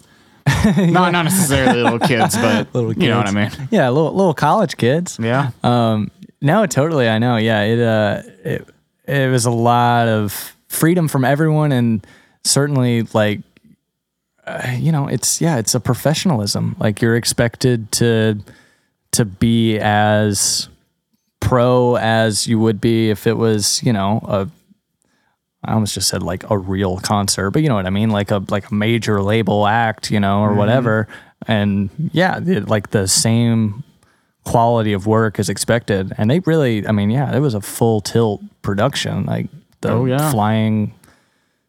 I guess I wasn't so much involved with with all of the behind the scenes aspects of all of it, but just from seeing, yeah, like the level of stage quality and, and stage build and all the audio stuff. I mean, you're talking about because that was definitely the first time I, any of us had ever like had to use in ear monitors and like had a full like through front of house like sound check, you know, or, or like amps like backstage, and you know you're Yeah. tearing up like just all the little stuff that now having you know done it for longer and. I, we just expect because that's you know pro and a lot of stuff or whatever but yeah you're really giving a lot of people their first taste of what it's actually the level that you need to get to to be able to do all that stuff Hmm. so you know small silver lining for belmont Yeah. Pros and cons. I, I don't know how much. Cre- I don't know how much credit we should give them for that. I mean, they just basically let it happen. It's it's run by you know students. Like, yeah, and uh, obviously we got great feedback and all that stuff too from um, the panel of of judges um, on the afterwards. So that was that that was invaluable too. Like just having real industry A and R people come and listen to shows and Oh, they have people outside of Belmont for that? I would the judges, yeah. One of them was, I think, an Atlantic A and R rep, and um, a couple other, ooh, a couple other uh, publishers and uh, people like that in the in the Yeah, industry. that's wild. I guess I guess the crew also gets like people from the industry because uh, we had we had this guy named Andrew Dowling who's like a systems engineer. He was like the guest person who was there to like help us and stuff. And he was like the um, systems engineer for um, Kanye West's uh, St. Pablo tour. Wow. Yeah. that's pretty sweet. Yeah, I, I asked him a lot of questions about that after the show, and I got the chance to talk to him. I Was was, that like the really tour curious. with the flying uh, stage? Yep. Oh man, that's sweet. Mm-hmm. Another another genius innovation by Kanye. yeah, so cool so cool well yeah so um yeah that, that takes you through it i guess for the our brother george and um, I've I, I know you've talked about the name a lot and how you've gotten in. Um, that, that question probably comes naturally. yeah um i talked about it in um in the instagram post too um but I, I always thought it was funny that so many people and I, I guess I guess it makes sense that people focused on the name. Who's George? Yeah, who is George? And we always had fun being just pretending to be George in any situation or whatever. Like we never had a manager, but we would just reply to all the emails like sincerely George or whatever. That's fun. That, that's some good branding, right? Um, Right. So like that was always cool. And I'm sure if we had ever put the money behind it, I would have made shirts that said exactly that. Who's George? Um, um, but I was always more focused on the our brother part. I mean, I when I was at Tulane and I wanted, I was looking for that type of community, and I wanted to find other people that had at least similar musical backgrounds to me or could understand the style of music that I was trying to go for. Um, and obviously not finding it, I was that was that was kind of my vision for what it would be. I was like, you know, it would be kind of a, a brother or sisterhood, gender inclusive uh, group, and you know, all kind of striving towards the same uh, genre is not the right word, but at least like um, the same style of musical expression. Like you know, when when you play with people for long enough and you can read their minds and just kind of know like, oh well, like this is the type of thing that they're gonna play and all that kind of stuff. And and that's what I was really looking for. The name George is a uh, is a tribute to my late grandfather, who uh, was uh, he he passed away when I was in um, elementary school, and um, just um, I don't yeah, it was someone I, I always admired and and and looked up to uh, in my life. Also, where I get my signature curly hair and thin physique from. Um, so yeah, I don't I don't know why in in in that moment and I, I you know I guess that was kind of the the two things something very very personal, you know, uh, like from my family side, and then the opposite something that I wanted to be very very collective and you know having a lot of different people come together and and be able to make something together because you know it takes a village you can't can't just do it yourself Yeah. yeah. I like that sense of community. yeah thanks man um so there's yeah there's your answer for who George is Um. I want to circle back to New Orleans for a second. Like, Yeah. I'm I'm curious what the um, in just like a general sense, the scene is like, but also like the competition and like kind of like the shared purpose of a lot of people, if that makes sense. Because like I think about Nashville and like a lot of people, uh, you know, you have people who want to be like the next Taylor Swift, next like country legend. Right. Like I I think about New Orleans and like really like I, I know it's jazz, but like I guess like another like just like part of the scene. Like my like just what I've seen so far is just like you know all these like really small like hole in the wall jazz clubs and like Yeah. there's music everywhere and like you know wherever you go like almost 24 7 you can hear some like great like live music like do do people um are, are are the goals you know like up there with like uh record deal or like touring or like is, is is it just kind of like a love for the music and you know like I think people it's just want to like play around Yeah, I think it's a lot more the love for music. I mean, obviously the industry is here. I, I well, uh, that's not true. There is, you know, there's obviously a music industry in, in New Orleans, but I, I know what you mean though um, uh, the big machine is Mm-hmm. is here in, in in Nashville, and it's Nashville's so much more of a beacon for like, yeah, you, hey, you want to be the next Taylor Swift? Well, like you got to come to Nashville, and you got to you know shop your songs around, do all that kind of stuff. Um, I I love New Orleans. I love my time there, um, and I I feel a little disgenuine uh, you know, talking about a, a scene in a community that is even more than Nashville, very much populated with people who are from the area and like grew up in New Orleans and grew up around this style of music that is entirely specific to that area of the country. Um, and obviously, like the birthplace of a lot of, you know, most great American music. I mean, jazz, the greatest American art form maybe we've ever created is just from New Orleans. Like that's just where it was started, and um, that that's a pretty heavy burden to carry uh, if you're from there. I can only imagine, and then also to come into it as an outsider. I mean, I that was like definitely one of the hats I tried putting on. You know, I took jazz piano lessons at Tulane from, um, not uh, oh I can't remember his name now. It's unfortunate, but um, yeah, it just it definitely felt like you're not competing, but there are there are people there who have been living it since they were born.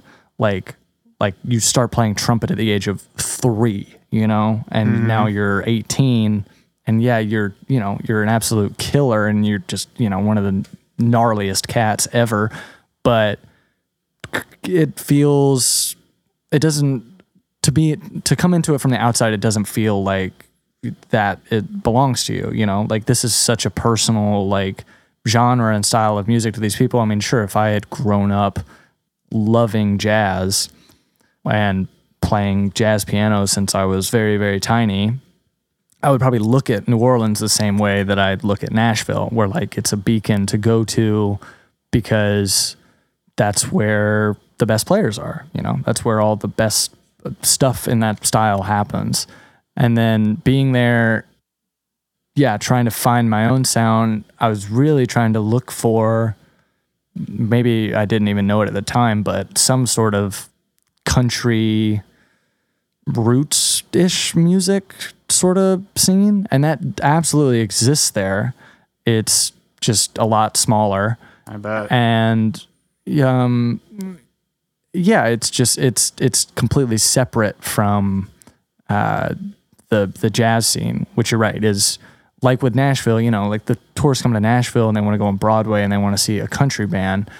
Tourists go to New Orleans and you want to go to Frenchman Street and you want to see great jazz music. And of course, you know, when that turns into something that has to be danceable, it gets into blues and funk and you know all that other stuff, which is still Yeah. classic American music. Um, but yeah, I don't know. I mean, to me, it just felt like this is great and this is an amazing, very, very interesting, cool thing that's happening here. And it's just not my bag, you know, like more props to them. Lo- still love listening to jazz music. Still, I mean, New Orleans is one of the best places in the country to just go and visit and hang out and hear great live music. Mm-hmm. But Sip some daiquiris. sip some Daiquiris? daiquiri, yeah, some hand grenades, um, some Sazeracs, where the Sazerac was invented. Um, couldn't even begin to tell you what's in that. I think rye. Yeah, that sounds right. Um, um, but yeah, it's it's just a very. I mean, there's no. There's a great Tennessee Williams quote that there's only three cities in America. There's New York, New Orleans, and San Francisco, and everywhere else is just Cleveland um, which is a pretty savage quote. But you're there, and you yeah, you really kind of see that. There's there's just nowhere else. It's Caribbean and European and entirely American all at the same time. You know, it's it's populated and founded by immigrants, which is maybe you know the most American thing ever. And you're yeah, there's just nowhere else like it. Wait, so you said New Orleans, San Francisco, and New York, I think. Yeah, I think that's the quote. Just for how old New York is. yeah. Um, that's right. Everywhere else is just Cleveland. yeah. you think San Francisco's more distinguishable than Los Angeles? Yeah. Yeah, definitely. Well, mm, thinking about it, yeah. Right. Yeah. hmm I can't. I can't really speak on that either because I haven't spent any time in either of them. But I do have a good amount of friends who are from the Bay Area and from San Francisco, and yeah, you know, even just to represent them, I'm sure they'd back me up. It's uh, it's San Francisco over L.A. Yeah. Yeah. Um, definitely got away from whatever your original question was about New Orleans, but uh, you know, You definitely answered Definitely it. answered I mean, it? I, w- I Cool. was just All right. like, I I was just curious about like what the scene and industry was like from like someone who's kind of been in it. yeah. Um, can't speak on the industry as much. I mean, I know there's great bands that come out of Southern Louisiana for sure, and um, some great record labels. There's a Community Records, which um, is like a kind of DIY punk sort of label, and so like there's that scene there too, you know. Um, but it's it's all just yeah, it's all just a little smaller scale, and um, yeah, for better or worse, I uh, decided to try for the bigger fish up here. I guess. Yeah. Yeah. And I mean, you gotta like, you can't like stick around with something if it's not your thing. Like kind of like how you said you were trying to do more like the country southern rock thing, but Yeah. you're in like the pond of jazz.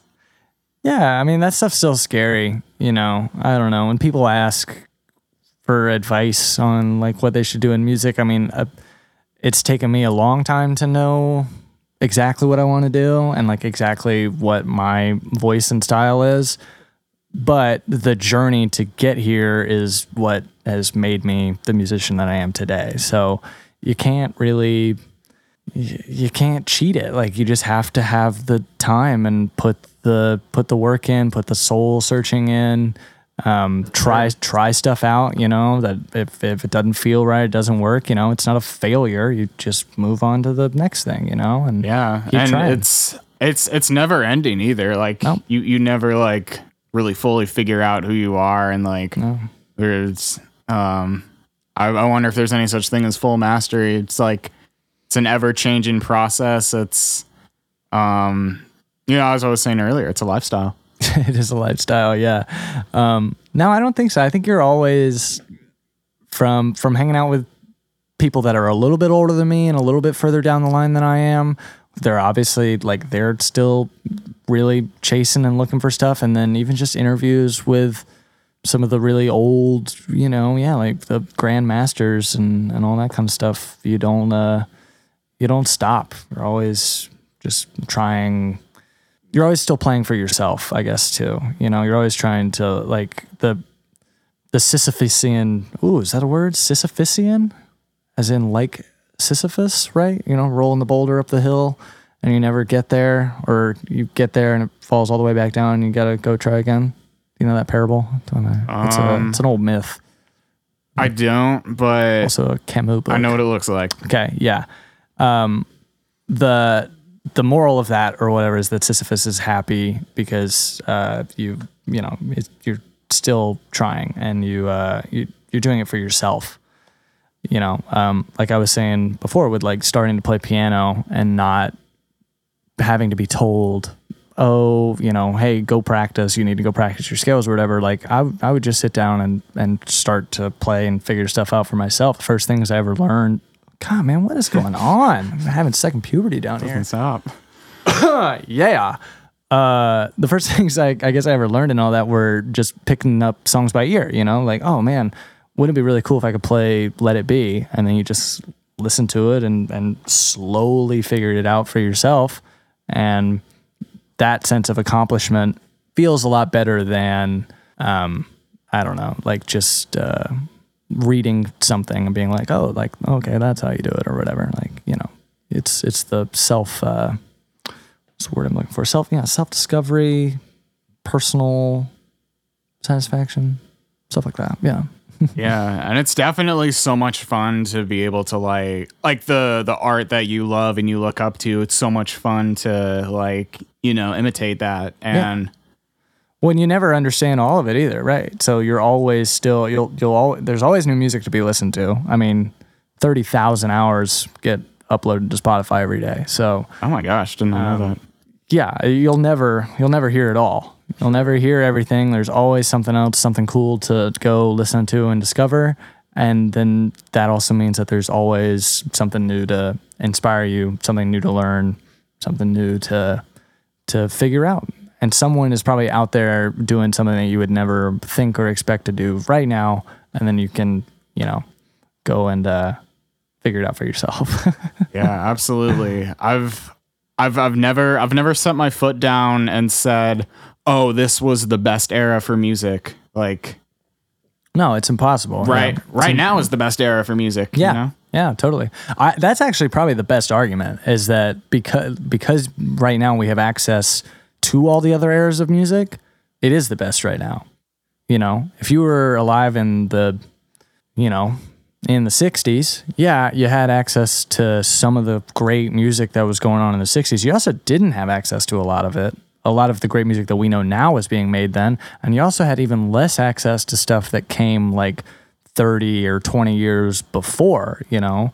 It was just whatever you happened to catch on the radio and that's why that was so important back then is you you would never know if you were ever going to hear that song again, you know? It wasn't like you could just Shazam it and be like, "Oh man, I really like that one. I'll listen to it again tomorrow on my on my way to work." Like, nope.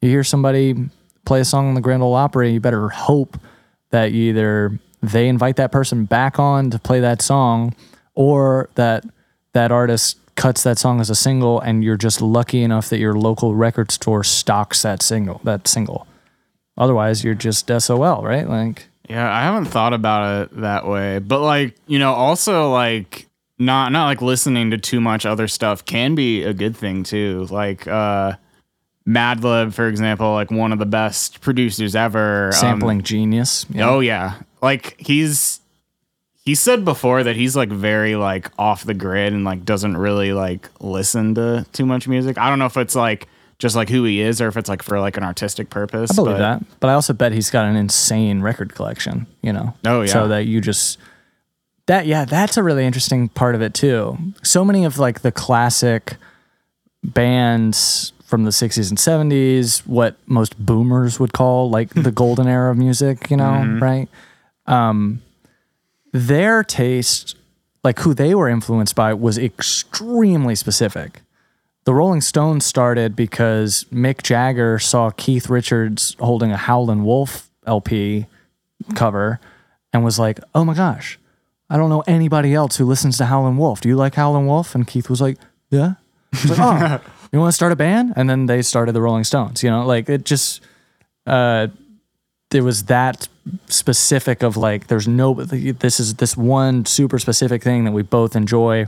Nobody else likes this. Like w- clearly okay like we have to do our thing together and are going to be inspired by that. Nowadays and this is you know the problem with genre now is like oh well we're hyper pop fusion you know jazz what like just you know Yeah. you can throw you can have a lot of very very different influences and then of course the music comes out sounding like nothing else which is a good thing because it's pushing new boundaries and it's new things for people to listen to but it's also just completely different and separated from the way it, it used to work back in back yeah, in and I I think days. like, and yeah, like each each era has pros and cons. Like, and I I think like that's like the beauty of today, just like how much different music there is, and like all the possibilities, and like especially like uh, you know everyone like hates like electronic music and like really fabricated pop music, but just like the amount of the doors that have been unlocked because of like the development of technology is like mm-hmm. phenomenal. But you know, on on the other end, I I will say like one one thing I do miss about like music back in the day is like the true like musicianship and like you know the very like hands on like raw like musical skill like i feel like there aren't as many people these days who can like really like Yeah. rip it on the guitar or keys or drums Yeah, that's definitely.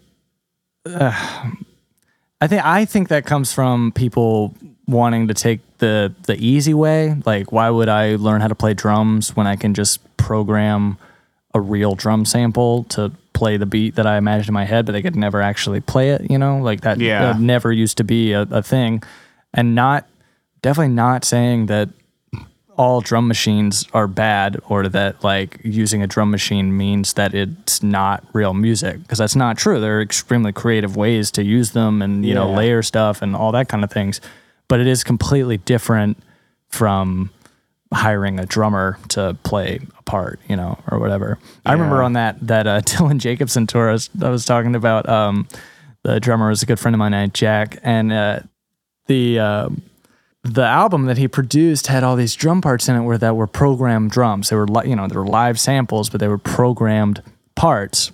And he had like a couple like really just really interesting and, and strange pauses and hits and stuff in the music. And we go to play them live, and Jack you know plays the part or whatever, and Dylan's like. Huh, you know, like that sounds different, like from the record. Like, can you, can you play it like the record thing? And Jack had to try to explain to him that he would need five arms to play that like the same drums that he put at the same time for that part or whatever. You know, it was something like hitting like the snare, floor, and kick and hi hat at the same time or something like that. You know, like or you know, um, which yeah, like if you're just programming, you don't think like oh, like you couldn't actually do that in real life. But then you sit down and um, and all that stuff. So I, yeah, that's a pretty good example of all that because it's extremely creative and it's super cool to hear. You could never have done that back in the day with just a drummer, but the level of musicianship relying on real people who just shred is is kind of taken away.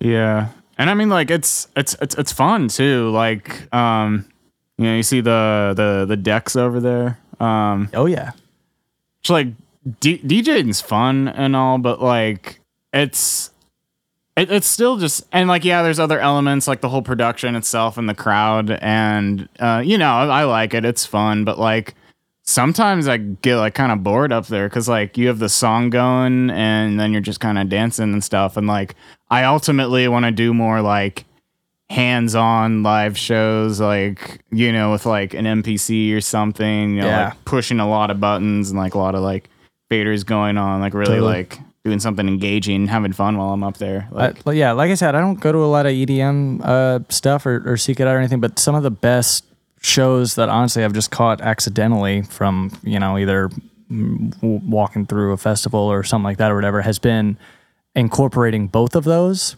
like somebody up there with a turntable and then you have an electric guitarist and a saxophone player you know so Yeah. like some people that can still get up there and do the the part of a live show that let's be honest like that's what most people remember or take photos of or whatever is like, mm-hmm. oh, he took this guitar solo like right in my face or whatever.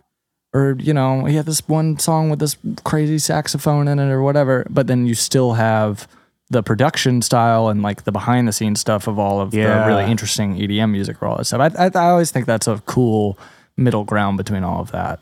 Yeah, like the the shows and the artists that I remember these days are like not not necessarily like which set was the most fun or like what was the best crowd. Like I'm I'm definitely like like I, I go to shows like for like the music itself and like what would like you know like I remember is like people who really like developed their artistry and like aesthetic, whether it be like visuals, like the whole light show and like you know people who've like made a lot of songs and like play a lot of like their own original content and i think like developing that artistry and developing that world is like definitely something that sticks Yeah, no, definitely. And that's such a yeah, that's such a great part about just being a music fan, right? Is seeing people in the e- either in the early stages or in a transitional moment in their career or whatever and then where they go from there, you know, you want to keep up with it and uh and see where it goes. yeah Yeah. Well um yeah you know what it's it's, it's been a while and i've been i've been having to pee for like a good like 10 or 15 minutes so Oh uh, man, sorry to keep you. Yeah. Oh no, it's, it's it's been good. I've I've enjoyed the fuck out of this conversation. Me too. Me too, man. But, it's been uh, really interesting. Yeah. yeah. Um, Great stuff. I got some more like kind of rapid fire questions. That's kind of how I've been ending these podcasts. But uh, um, I I, I guess first thing, uh, talking about like the Southern rock, country, Americana scene, like in Nashville, or just like overall, like if, if someone hasn't really like, you know, like really like dove into that who, who who are like some good bands who's killing it right now whether it be like at the top or at like the local level because like I don't. Oh, headphones. Because like, um, hold up, plug this back in. Because like, yeah, I've been kind of, um, I'm kind of out of touch with all that lately. Like, I've just been kind of like listening to all like the electronic stuff. Just 'cause, like that's it. what I've been making. Well, I but, appreciate your yeah. curiosity then. Um, I'll I'll throw out some names kind of from all the different spectrums. From on the local local side of it, I mean, I'm I'm biased because they're my friends, but I genuinely loved this band before I met um, any of them, any of the members, and um, it's a local band made up of Nashville locals called Teddy and the Rough Riders. The name's very familiar. Yes, they uh, they've been around for a little while, and they've got some. Uh, they've got one album out, a bunch of EPs, um, and some cool stuff. Um, more music on the way, hopefully. But um, they're definitely uh, like right down the country rock middle of the line, you know. And that's something I really, really appreciate. Basically, using old school Nashville country instruments to make badass rock and roll dance music, you know, super cool stuff. Um, so that's probably the country rock um, side of all of it. Um, moving up a little bit and like the out and about in the world. One of my favorite bands that um, is definitely categorized under the Americana umbrella is a band called Susto Never heard of them. we were talking about music to listen to when you're stoned, go check out the first uh, Susto record. Um, very chill. They're out of Charleston, South Carolina. Represent South Carolina. Um, yeah, love them. They, uh, I only say they moved up in a little while because they're on um, New West Records now, and they've gotten like if you like we were saying with the evolution of an artist, if you go and listen to their first record and kind of make your way through their discography, I mean, it's just a level up in the production and the songwriting and all that every step of the way, which This is them right here. Yes, it is. Yeah. So very cool to, stuff to up. cool them.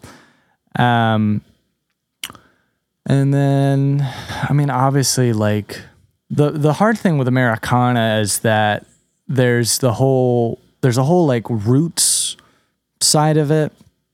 Um, you know, um, Adia Victoria is another like South Carolina roots artist that's really really cool. Um, I feel like everybody knows Jason Isbell, at least in this town. Um, you know, he's currently selling out ten straight nights at the Ryman, so like that's kind of the that's kind of the pinnacle of like what you would call that genre. But uh, my favorite country artists nowadays are still people that like are not getting played on country radio, like you know Sturgill Simpson and then Tyler Yeah. Childers. Um, Yeah, I'm I'm picky with my country on them. yeah, I mean, so am There's a sector of it that I really hate. Oh, Like the no. whole the whole bro country yeah, stuff. m- no, I'm I'm right there with you, man. And that's it makes it hard to talk to people about it because there is really great stuff in it and really great stuff being happen happening, but you know just how I you know I remember in high school like maybe it was like oh what kind of music you listen to oh I listen to everything except uh, rap. I guess that's southern private high school for you, but um Yeah. now nowadays it's I listen to everything except country, mm-hmm. which like you know I could say the same. right? It's uh, I get it. I get it. You turn on the country radio and it's just bullshit pouring out of your speakers. Yeah. I mean, uh, yeah, not uh, it, it's not a good time to try and make commercial country music. But on the other side of that, my favorite country music, whether I knew it or not, growing up has always been the stuff that's a little outside of the mainstream. I mean, you know, Willie Nelson built his whole career on giving Nashville the middle finger, moving to Texas, growing out his hair and smoking weed all the time. And he's, you know, one of the best selling country artists of all time. Um, so, uh, you know, look for it. Yeah, I- it's, I like- it's out there. I like when you keep it like a little bit old school and a little bit classy. Yeah. Um, I Totally. actually uh I, I worked at one of their shows at Ascend, and I'm like, um, I I could see myself becoming a fan, but uh, Brothers Osborne, Brothers Osborne is great. I like them a lot. Yeah, they're really really cool, really great band. Um, they're they are kind of the opposite of what most stuff. Like I remember their like that first EP, the first single they had that uh, "Stay a Little Longer" song or whatever. I remember hearing that on the radio, and that was that was the pop bro country of the moment. And then as their careers gone on, they have turned away from that instead of doing the Florida Georgia like diving into it. You know, so the record before this one they just put out was like recorded down in Florida and had a lot of soul influence, a lot of great keyboard stuff on it. And then this last one is almost straight ahead rock. Like, you know, there's there's some bangers on it. Um, yeah, Brothers Osborne is great. Also, you know, inclusivity, um, LGBTQ allies, uh, you know, uh, all that kind of stuff. Um, Margo Price is probably my favorite female country singer right now. Um, and she has always been out outlaw against, you know, outside of the whole thing. Um, waiting on a bunch of that other stuff. Yeah. I, my advice, like, like you said, like, you know, the, the show, like go see a show and that's a pretty easy way to tell whether or not, you know, it's actually good music or whatever. Like, um, but then also the old timers are doing a really good job of bringing out people that aren't that are that are actually doing it right. You know, I mean, Margo and Nathaniel Rateliff and you know people Marcus Love Nathaniel Rateliff. Marcus King, like he's out playing for Chris Stapleton right now. You know, like obviously Stapleton really bridged those two gaps. Like Mark uh, Marcus King is insane. Probably probably one of the greatest living guitar players. He is truly truly special. Um, and carrying the Southern rock torch for sure. Um, but my point is like, yeah, look at look at who those people are like bringing out with them on tour, and that's that's a pretty easy way to to find some new people. Uh, Nikki Lane is another one I'll shout out. I know the name. Yeah, Nikki Lane is is pretty dope. Saw her at uh, Basement East uh, the other day. Man, I could just name artists all day. You want to move on to another question? Um, sure. Yeah, I, I guess uh, um, you mentioned touring. Circling back to that, any any crazy, wacky show stories from Hmm. your time that come to mind? Um, I mean, there's been some there's been some personally embarrassing ones for sure, but those are all a little more backstage shenanigans. Um, crazy show stories. Um, Whatever you see fit, let it rip. all right, yeah, only because like my friend, my buddies still give me shit for this one. I uh, we played a gig in Mobile, Alabama over the summer, and this is gonna be a good story because it's a good like PSA warning to people. um, we played uh, Mardi Gras in Mobile, which is, um, uh, you know, I mean, I'd been to Mardi Gras in New Orleans. I was like, oh, we're in Mobile, like, oh, you know, it's gonna be pretty chill. No, just as crazy, just as absolutely batshit bananas.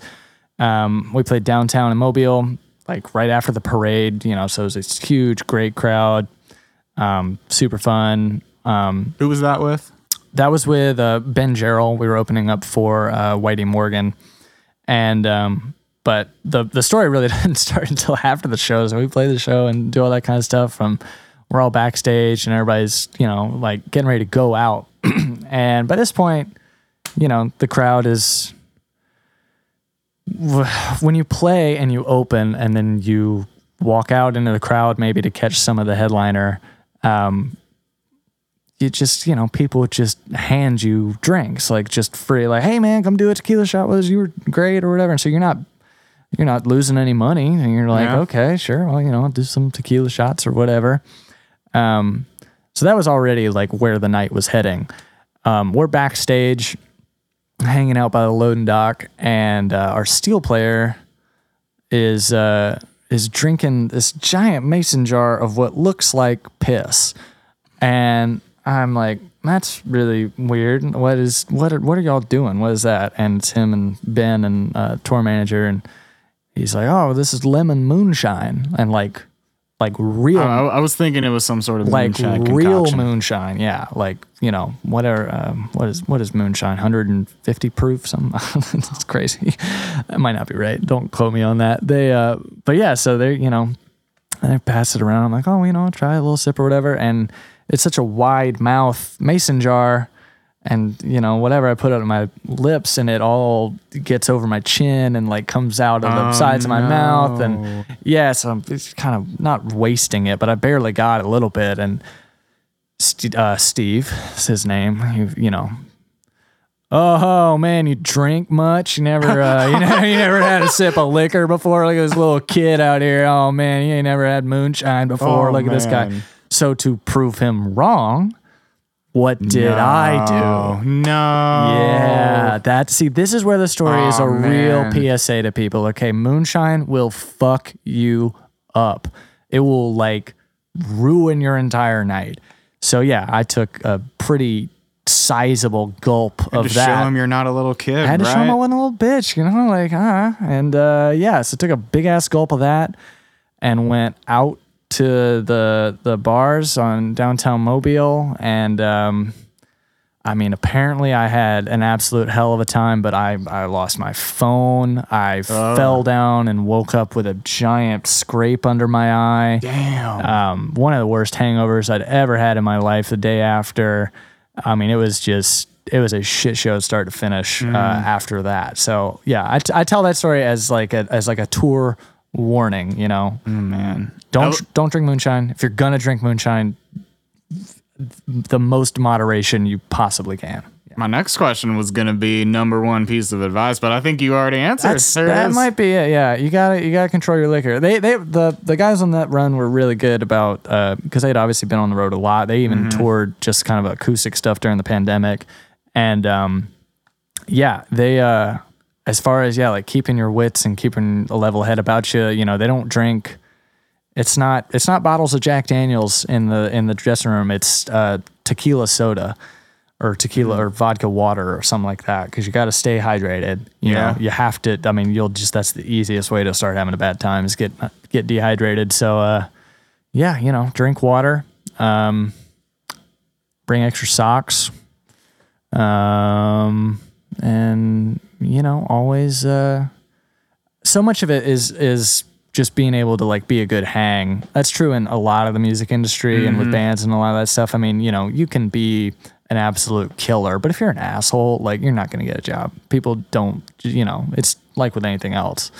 There's especially in this town, you're flush with people who can play music and play it well that if you're walking around thinking you're entitled or just being a dick to people, you know, you're not you're going to lose jobs and lose money and you're going to end up unintentionally tanking your own career, I guess. So Yeah. Yeah, I'm I'm I'm glad to see the industry and I guess just like well, I don't know if I'd say society as a whole, but it's cool to see the industry moving towards that like the assholes are like dwindling out. Totally. I mean, though, yeah, there's no way to fully get rid of them. And, um, but you're right. Yeah. I mean, I've definitely seen a lot more of, um, was at a show, like a country show a couple weeks ago, and, um, there was this guy who wasn't even that drunk, but just going up to all the girls and like trying trying to dance with all of them, like just you know every, yeah, and you know, someone would be like, "Oh no, like I don't really want to dance," and he would, you know, be badgering them, be like, "Oh come on, I'm a really good dancer," and all this, so just like getting in girls' faces, and yeah, like three dudes stood up and were just like, "All right, dude, like no, you're out of here, you're banned, like you're not coming back, you're creeping everybody out," and uh, yeah, they just assholes ruin it for everyone. It's it's not really it's no do. fun. hmm Any wait, what? No, no, no, go ahead. I was Oh, I was just gonna say like uh, any other um, pieces of advice, just like centerpiece of what you've learned, what you'd say to like the next generation who's trying to do the thing as well. Yeah. I mean, don't be an assholes up there. Um, stick with it, even when it seems really hard. Don't be afraid to fail. Um, don't don't uh, fall into the sunk cost fallacy, which is where you think, oh well, I've already put a year into recording this album, so like, oh, like, oh, okay, I like, I have to see it. I have to keep doing this thing, even though I'm really unhappy with it. Like, no, if you're not happy with something, you know, it's it's better for you to to move on and and try.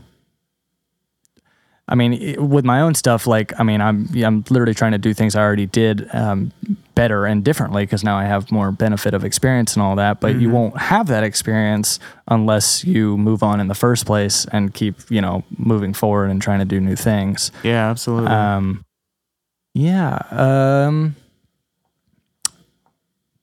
practice for yourself. You know, um, you'll thank yourself later. And um, at the end of the day, if it's what you love to do, then yeah, uh, don't give it up. You know, don't let people get you down.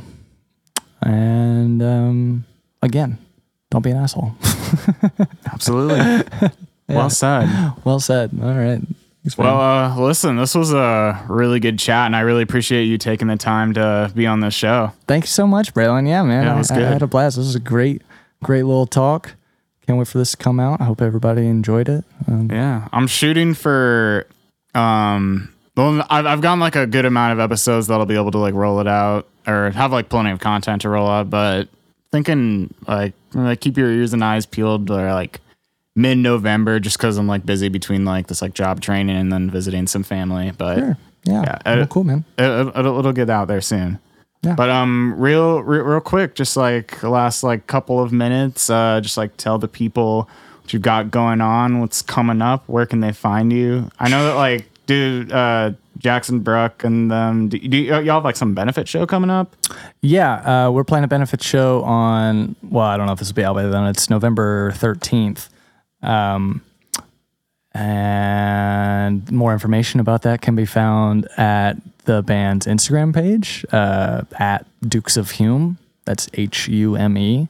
Uh, you can follow me at Hank Long Songs, and you can catch me around town playing with all manner of people. Um, yeah, just uh, I mean the best way to know is to is to follow me on there. I uh, between what we're playing for, uh, my solo record should be out early next year. We're currently wrapping Hell up, yeah. working on working on that. So keep your eyes peeled, and um, yeah, you know, hope to see hope to see uh, some of y'all at a at a show soon. Right on. Well, uh, thanks again. It's been a pleasure. Absolute thrill, Braylon. Thank you, man. Absolutely.